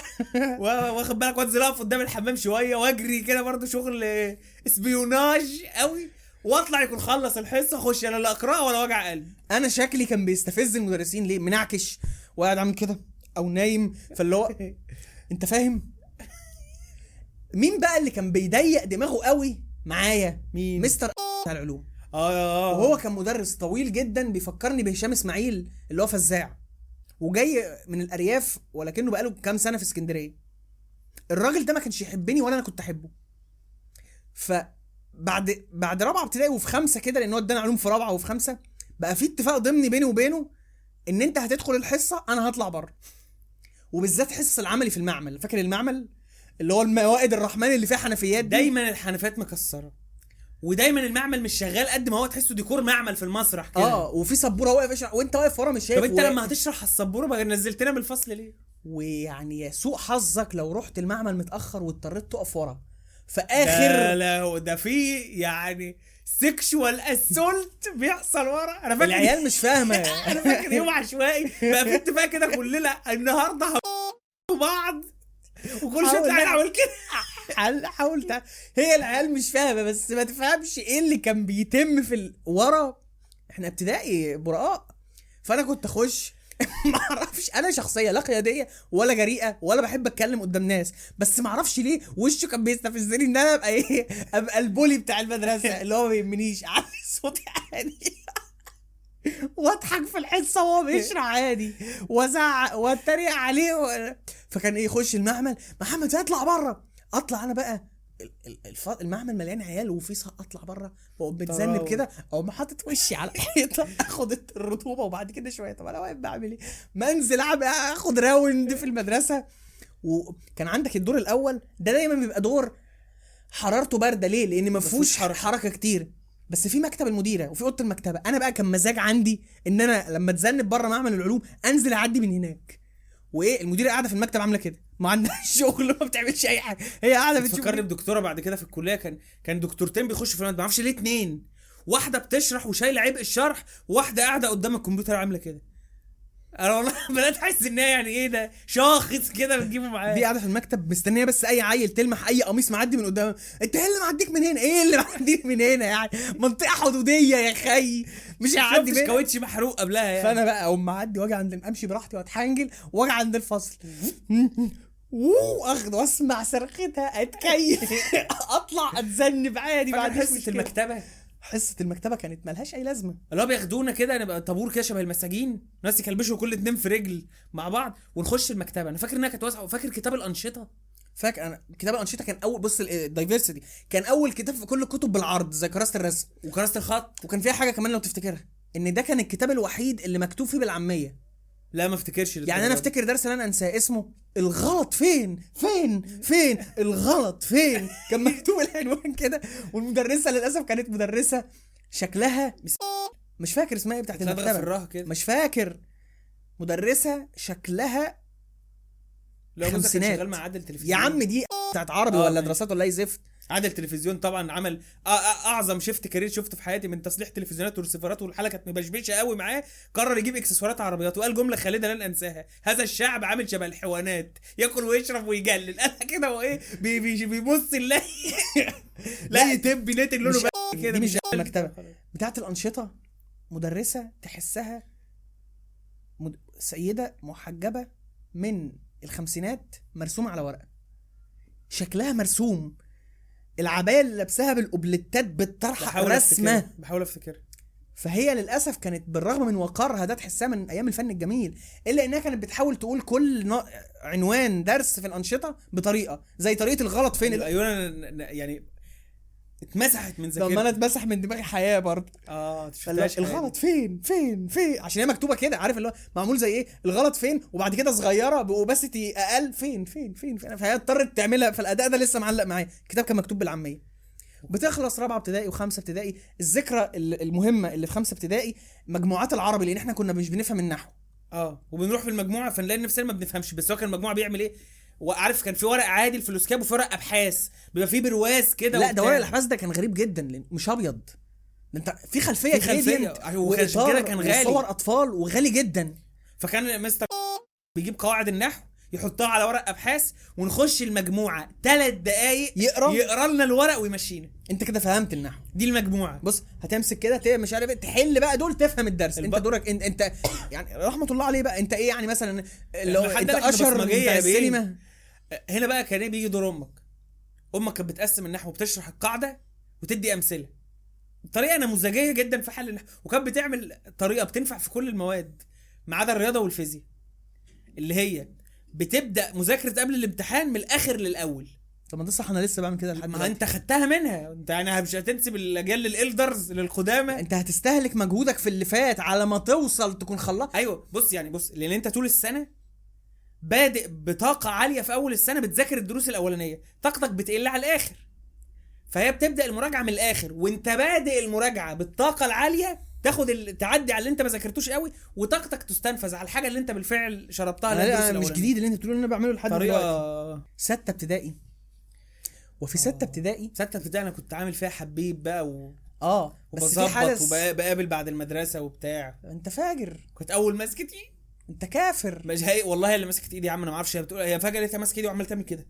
بتشكرك البنية انت اللي لا هي. كان قصدها كده أنا ما أعرفش. انت دخلت جوه نوايا الناس. اسكت هي- اسكت يا مش عارف. في السنة دي حصل حدث جلل في مصر كلها أنا مش قادر اتذكر. هو انفلو انفلو أنفلونزا الطيور ولا الخنازير؟ الطيور منعنا الفراخ. الخنازير منعنا البشر. بص بقى لأن إحنا الجيل ده؟ الجيل ده اللي هيفتكرها. إحنا عشنا نسخة مصغرة من الكورونا والكمامات والكحول برضه. ولن مستر انسى محمد يوسف اللي كان آه كان معاه كده ولن جل. انسى الكمامات القماش البيضة وريحتها. أما تشتريها. آه ريحة الصيدليات دي. لا مش هي ليها ريحة كده كأنها لسه مكوية. وقاعدين في الفصل في الحر. ها؟ طب مش مربوحة كده؟ لسه في إصابات. ده غير طبعا إحنا نسينا نحكي على الجدري. كان كل شوية تلاقي واحد بيسقط آه. من الفصل كده. أو تلاقي العيال فجأة فازرق من آه. كوبيا. كوبيا عشان الجدري وال chicken pox ومش عارف إيه. لحد ما في انفلونزا انفلونزا الخنازير في البداية هنعمل إيه برضه؟ نحضر ثلاثة وثلاثة فبدا الترم عدى منه حبة حلوين وإحنا قاعدين بالكمامات شبه الايه تحسنا في سارس. في أيام الطاعون. مش فاهمين حاجة والدنيا حر ومكتومين وعارف اللي تختلس ال أنا عايز أقول حاجة على حكاية الفصول الحر دي. بعد ما عدى جزء كبير من الترم تقرر إيه؟ إحنا كنا مدرسة فترة صباحية وفترة مسائية. ثلاث أيام صبيان وثلاث أيام بنات. ونقلل عدد الحصص بحيث نمشي الفترة الصباحية. آه. ويبقى في فرق نرش أي زفت في الفصول على ما يجوا إيه؟ ولا كان حاجة بتترش ولا كان حاجة بيحصل. دي كانت أكتر ما استفدناش بس غير إن أنت بتروح ثلاث أيام. أكتر سنة استمتعت بيها عارف ليه؟ لأن أنا ما كنتش بروح. وأكتر سنة جبت فيها درجات. وأكتر سنة كنت بذاكر فيها. ليه؟ عشان ما بروحش المدرسة. أنا ما عنديش مشكله مع العلم؟ والمدرسة. لا لا لا بس العلم والتعليم والمذاكره. ابعدني عن مروح المدرسة. يمكن دي مشكلتي في الكليه أنا كمان. آه أيوه يا ابني المدرسة كانت بتستهلك من 8 ل 12 سبع حصص بناخد سبع مواد. من 8 ليه؟ هي ولا مش عارف من كام. من 8 ل 2 ما أنا ماشي مش فاكر لا يعني. أصل 8 ل 12 ده أربع ساعات عادي. لا ست ساعات آه. باخد سبع مواد. طب ما إحنا في ثانوية عامة كنا بناخد مادة في اليوم وجبنا مجموع ويعني عملنا عملنا أرقام قياسية جديده يعني. عشان كده بقى في القسم بقى أنا بعاني. ليه؟ انت عايز نحضر تاني؟ أنا مش عايز أحضر. مش طايقكم. مش عايز أنا أسيبني أذاكر مع نفسي. أنت عارف ولا أنت بس عارف أعمال السنة لازم توقعني لأن أنت لازم تحضر. المشكلة كانت بتبقى في المدرسة إن هي المدارس الحكومية بالتحديد بيبقى ليها كود. أنا اكتشفت إن الكود ده في المحافظات كلها. العمدان والكمرات بيج بيج, والطوب. أحمر. في مدرسة محمد نجيب التجريبية اللي هي جنب حفصة قرروا يبدعوا. فخلوا العمدان والكمرات لون النوتيلا والطوب أصفر عدسي. فبقت المدرسة كلها عاملة شبه المكعبات اللي كان بيخبطها سوبر ماريو لا بالبراسه طب أنا شفت حاجة أوسخ. يلا علي وهعلي عليك. مش عارف في الورديان ولا في أنهي خرابة هي. دي اللي كانت في دماغي. كمرات وعواميد بيج والطوب أزرق. لا أزرق. زهري أزرق. عارف هو أزرق. هو ألوان فرايحي أنا فريق لقيت إيه عبيط في مبنى طوب أزرق. بعد الماكس بعد الماكس مدرسة. بص والله العظيم. عمدان وكاميرات رصاصي غامق. ماشي. والطوب رصاصي فاتح. طبعا ده في dystopia harmony بنت حرام. ديستوبيا بس في و- هارموني وجنب المدرسة على الطوب عاملين. معين اسود جواه معين أحمر جواه معين برتقاني جواه معين أصفر. عاملة شبه سجادة The Shining كده في الفيلم. إيه القرف؟ معينات في بعض يعني. بس لا الم- المنظر بتاع الطوب الأزرق ده. آه، ك- ماشي ماشي. كواحد معماري يعني ال ال ال المدارس مصممة إن هي تشتغل بالنهار بس وفي مم. الشتاء بس. هي مصممة لذلك. لما تصمم مبنى يشتغل بالنهار بس ده معناه إنه بالليل بيبقى تلج. فما ينفعش يبقى في فترة مسائية أساسا. فاكر الشبابيك الألموتال اللي ما بتقفلش والظرف بتاعتها وقعت ما صلحوهاش باعوها؟ ولو كانوا مثلا كان في عيال بتحاول تجتهد تحط ستارة زرقاء فالشمس بتيجي على الستارة الزرقاء تحس إنت قاعد في فيلم الفصل كله آه إيروتيكي قوي آه الفصل كله مسكسس واخد بالك؟ حر قرف جعضضه في ستة. ستة. أدركت إن أنا ما بحبش المدرسة. أعلى مجموع عارف اللي هو إيه؟ زي لبن رضاعه فخر الصناعة. زي أحمد أمين في البلاتو. اللي هو إيه؟ ذاكرنا مراجعتنا. أعلى درجات بإذن الله أعلى درجات. أكتر سنة اتبسطت فيها. والمسابقة بتاعت Onyx آه. أنا اشتركت عن طريق ميس لأن شافت فيا موهبة فذة. مسابقة تبع شركة اللي هي نقل الزبالة اللي هي اسمها دلوقتي Veolia باين أو في حاجة كده. أنا ابن فوليت آه كان اسمها Onyx اللي هي Onyx بس إحنا بنقول عليها Onyx Onyx بتاعت الزبالة. فأنا رحت أنا أنا رايح أرسم في Onyx ارسم حاجة عن النظافة. كنا خلصنا الابتدائي و... ولسه بنستعد لأولى إعدادي. فرسمت حاجة بليدة كده وأنا مش متعود أرسم بال- بفلوماستر بس هو لازم. فيلي ماستر فولو ماستر. اي أي زفت. رسمت رسمة ودخلنا في مسابقة. كلنا وحشين لأن أنا أنا راجل بتاع بورتريهات مش بتاع راجل. بتاع بورتريهات؟ يا عم تنيل على الخير تن- هتنسى إن أنا دخلت في بيف مع ناظر المدرسة اللي كان بيرسم اللوحات بتاعت ال- الأنشطة. إحنا كنا نعمل ناظر أنش- المدرسة؟ آه كان في مدير وناظر في أواخر الأيام. فكان في الالواح اللوحات اللي هي بتاعت دروس القراءة. كان في ناس أبوك بت... اللي كان بيعملها كان بيعمل شرايط تتعلق في الطرقة. أيوه بس لما تحتاج ترسم مشهد وتكتب جنبيه درس كنت أنا اللي بعملها. وكانت العيال بتجيلي أنا كنت بعملها من غير فلوس. وبعد كده بدأوا هو يروحوا له. بس هو كان عنده حاجة مش عندي لأن هو راجل كبير وفاهم. واضح إن هو يعني فنان. إن هو بيرسم النسب بتاعت الجسم كده وال... والوش والملامح. صح جدا. وعنده حتة artistic كده. يعني مرة رسم نجيب محفوظ واداله color scheme اللي هو الأزرق والأحمر وال cyan بتاع آه، ال artistic. أنا أنا تقليدي جدا. الون الجلد برتقالي. برتقالي، بس آه. كنت برسم حلو. فدخلت المسابقة دي كلنا زي القرف كلنا مش متسخين. طلعت المركز ال 13 عارف مين كان كان هناك ومتصور معايا وحاضني حضن غبي قوي؟ آه فاكره في الصورة بس مش فاكر مين. أحمد فتحي سرور. يا الله انت من الفلول أنا ولا إيه؟ عارف اللي اولا أنت مين؟ ثانيا أنت ماسكني ليه كده؟ وكله بقى بيتصور وأنا أنا رايح عندي لوز وتعبان وفي الآخر ادوني الجايزة اللي هي بتاعت المركز ال 13 كتيب Onyx وطاقيه عليها logo Onyx اللي هو Veolia ال- أو- وبردي سكتش بردي؟ بردي ب 5 جنيه fake. أيوة، بس أنا كنت بردي مقتنع. إن هو ده ده طلع ده دبوا ايديهم كده. طلعوا لي من بطن الموميا. موميا. مع إن مطبوع عليه لوجو الشركة برضه يقل. بس هو إيه لحد ما رميته في الزبالة. التخلص من إيه من هويتي الفرعونية. فدي كانت مسابقة الرسم اللي ختمت بيها وجبنا مجموع عالي عالي عالي. فاكر رتبنا على آه كنا تقريبا طالعين تاني وتالت يعني قبل ما. نختم النقطة دي. أبوك كان بيبقى ليه طلعات. أنا بقيت بتعامل مع أبوك ليه الطلعات دي مثلا طلعت طلعت الدنيا من فات فبعرف دي طلعت أبوك بتاعت الدنيا من فات طلعت صلة الرحم. دي طلعت فاكر الطلعات اللي كان أبوك بيعملها زمان؟ طلعات المذاكرة. وابوك لم تابع المناهج ولا عارف إحنا بناخد إيه ولا عارف إحنا في سنة كام أصلا. بس هو جه فاكر النهارده لما ربطنا مرة ورمانا في الأوضة وجايب السبورة المعفنة ما أنا لا ما تحرقش ماتيريال أنا عايز أشرح السبورة بس. ما أنا برضه هشرحها. اللي هي بتتكلم بالك كتير وأنا ما قلتش حاجة. فيها بقى ما تفهم بجعة. باج بطة ماشي. يمين الحروف بالعربي شمال الحروف بالإنجليزي وكذلك والسبورة أساسا كنا جايبينها بيج. جه الراجل النقاش يدهن لنا المكتبة اللي في الصالة قالوا له دهن دي بالمرة. قالوا لنا. بامبي كلوتاتي كده بامبي بوكسراوي قوي. اشرح هذا اليوم البائس. آه. قرر يشرح لنا ويذاكر لنا. كان في حاجة بنت جزمة كده اسمها المربعات السحرية في الرياضة. ما تعرفش إيه السحر في كده؟ واحد زائد نقط بيساوي خمسة. هتكون مثلا واحد زائد سبعة. فين السحر في الأمر؟ وبعد كده قرر يشرح لنا إنجليزي. آه. وبص أبوك بيفهم في كل حاجة. مهندس بس مالوش في الإنجليزي. اللي وخد كورسات أفتكر أبوك راح خد كورسات كده في الهانوفيل بس وبتاع. خلاص مش هي مش جاية. مش جاية معاك يابا فهتشرح لنا إنجليزي. فقفل علينا الباب وجاب السبوره المعفنه دي. أنا بكرهها كور العالم بيكتب بال markers وإحنا لسه كشغل إيه؟ والله بشوفها لحد دلوقتي في المكاتب. السجون دي. بشوفها لحد دلوقتي بنفس التصميم. سبورة 50 كده في 50 ولا حاجة. 50 في 70 وأبوك انفعل لدرجة إنه قام سحب الحزام ودور فينا الضرب ملوش فينا بالحزام وكان فقرة وقافل علينا الباب وأمك بره بقى تحس إيديها على إيديها على الإزاز عاملة كده. عشان ما فهمناش الفرق الجوهري بين ال S وال A البطة. مع إن كب- كبرنا بقى وقعدت أقرأ وأثقف نفسي واكتشفت انه عهد الله ما في لغة في الحياة حتى لغة الطير هيجي S جنب A بطة فنتلخبط بينهم. أنت ليه بتقارن الرسومات ثم إحنا الرسم بتاع حرف. من أبجدية وابجديه إيه أيوة، الفكرة وقتها وإيه؟ كنا في سنة ثالثه ابتدائي. إحنا بنعرف نفك الخط مش دي الأزمة. افتكر ازمة تاني كان عارف واجب الانجليزي يقول لك إيه؟ انزل بالكلمات. ف... وانت بتنزل بالكلمات تحس ان انت بتمحر الورقه اللي هو عايز بلوكات كده وتملاهم تملاهم تملاهم عشان تاني يوم المدرسة هتستلم منك. محره وحلوب بند محره وحلوب آه ترجعك فيهم. آه مش هستلم. فلازم تنزل كده. فكان في اللي بيحاول يبقى creative تقول لك اكتب الكلمة وجنبها بالعربي. مثلا dog كلب dog dog كلب شغل والله حاجات عذاب psychedelic بتاع السجون والمعتقلات. ال neo-Nazis. dog كلب ففي goat. ومش عارفين goat يعني إيه. والساعة جت 10 وابوك كان ناقص يعني يدوس في في حشان ده كان قبل امتحان آخر السنة. آه. في رابعة ابتدائي. اتصل بمين؟ محمد صديق بس الطيار عشان هو ده. رتبه يعني لا معت- متعاقد متقاعد دلوقتي. طب الحمد لله. اتصل بيه. ده مفيش قواميس مفيش نت ده وقتها كان الترند. اللي هي نغمه نغمة الأذان ال polyphonic. اللي هو ده يوم ما اتطورنا بقى في نغمة الديك الرومي. أيام ما كان الديك الرومي ترند. يا عم ما عرفناش يعني إيه goat.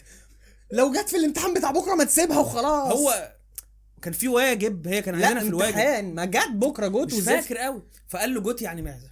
اتفضلوا. goat يعني معزة. مش عارفين ان goat. طب إحنا والله. طب ما انت كمان هو مش عارف يعني. طب إحنا عيال انت مهندس. هذا جناه ابي يعني أنا أنا واخد منك جينات عدم معرفة كلمة goat.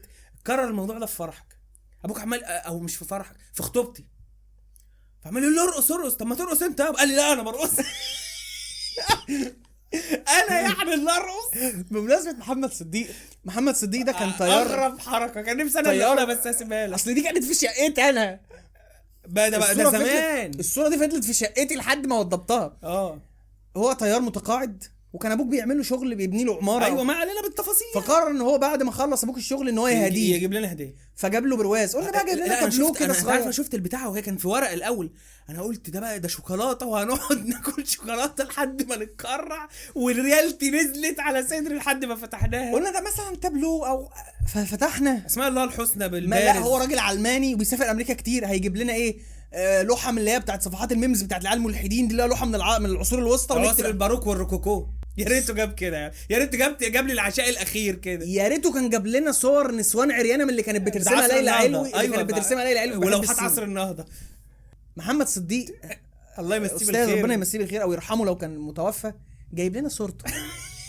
ومش صورة عادية مش صورته على الأقل واضحة نتبارك بيها. ده جايب صورته وهو بيتكرم مع مش عارف واحد اسمه اللي هو العصار باين أو ولما كبرنا اكتشفت إن الصورة دي متركبة. كمان. ال- الدماغ فيك قوي بتر... حقيقية يعني. انت قررت انت بتهديني بصورتك لا ليه؟ وبروزها وبتاع لا وبروا... وبروزت إيه؟ بيها. انت انت في إيه؟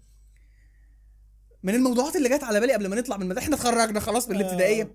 عم ومفيش فسحة. إحنا ما بننزلش فسحة. هو آه. بيطلع يضرب الباب يضرب الباب آه، عامل كده عامل محمد محمود حافظ. محمود حافظ بجد بس على نينتد شوية.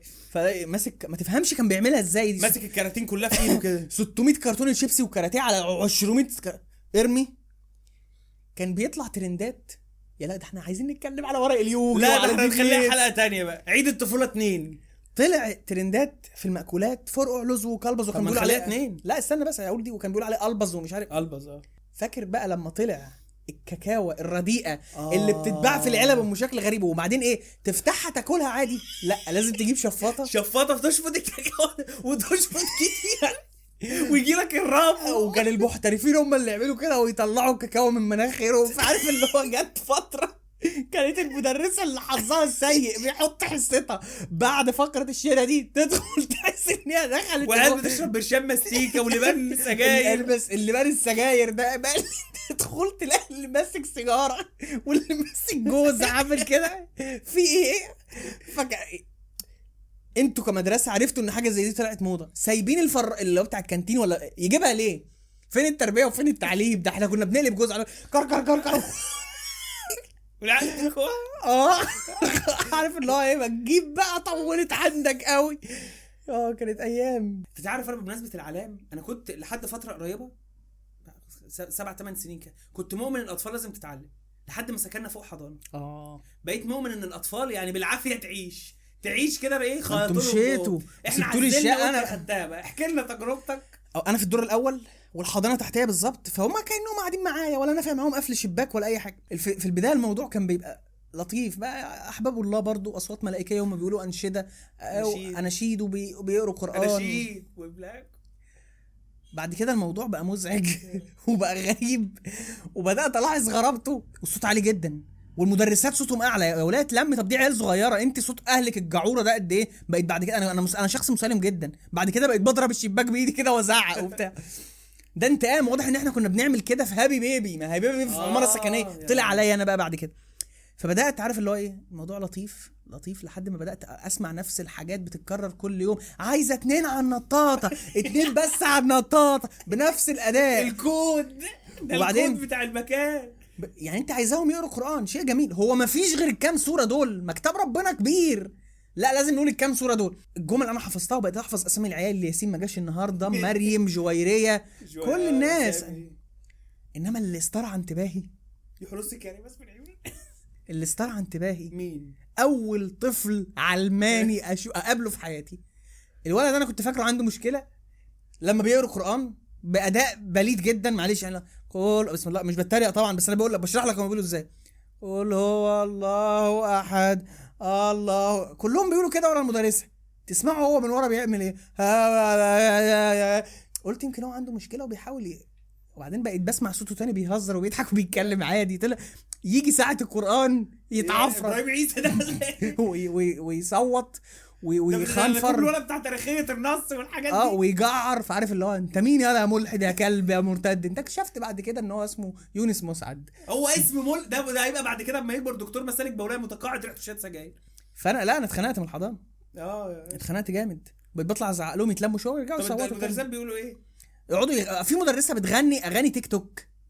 ما هم هم صغيرين في السن. الأجيال يا أخي يعني أنا مثلا النهارده أنا كنت تعبان جدا امبارح كنت بمتحن ستيل فضلة خيرك. نايم كده وصوتها هي تحت البيت وعارف اللي هو واقفة تحت الشباك لا حرام وتحت المكتب برضه فأنت لا عارف تشتغل ولا عارف تنام. وبعدين كل ما آخد خطوة أرجع انت في إيه؟ انت جاية تحققي حلمك هنا مدغوري يا وليه جوه. أنا عايز انام.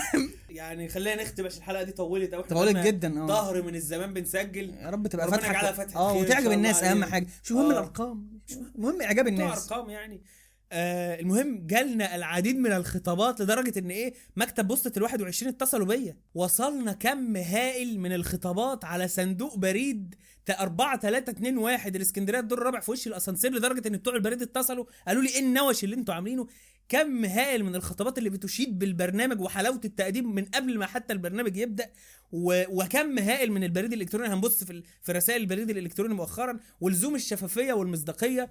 أنا أتيت بسلة من الخطابات آه اللي بعتوها المحبين ومعجبين البرنامج آه ولزوم الشفافية والمصداقية. هختار منهم خطاب واحد عشوائي جدا. آه في رسالة هنفتحها مع بعض. خطاب عشوائي للغاية من من سارة أحمد صديقة البرنامج.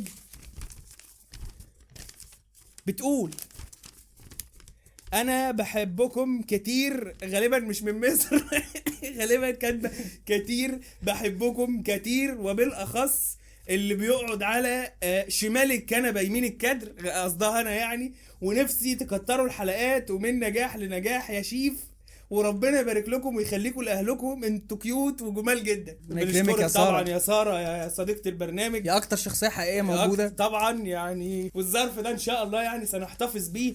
ولما لما البرنامج ينجح هنبيع الحاجات دي لأعلى سعر إن شاء الله يا سارة يا أحمد. اما عن البريد الإلكتروني فأي حد بيجد في نفسه القدرة على الرغي و... و... والقدرة على جذب الانتباه وعايز يرازينا فممكن يبعت لنا على رازينا at جت علينا dot com سواء مقترحات أو قصص عايزنا نقولها بشكل ما. وجالنا برضو العديد من الخطابات اللي بتشيد بجمال وحلاوة ووسامه آه، مقدمين ال- البرنامج.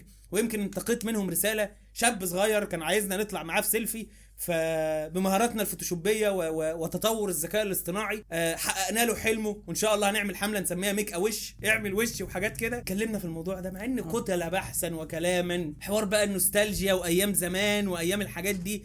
يعني يعني كذا حد اتكلم فيه. يا عم هي جت علينا.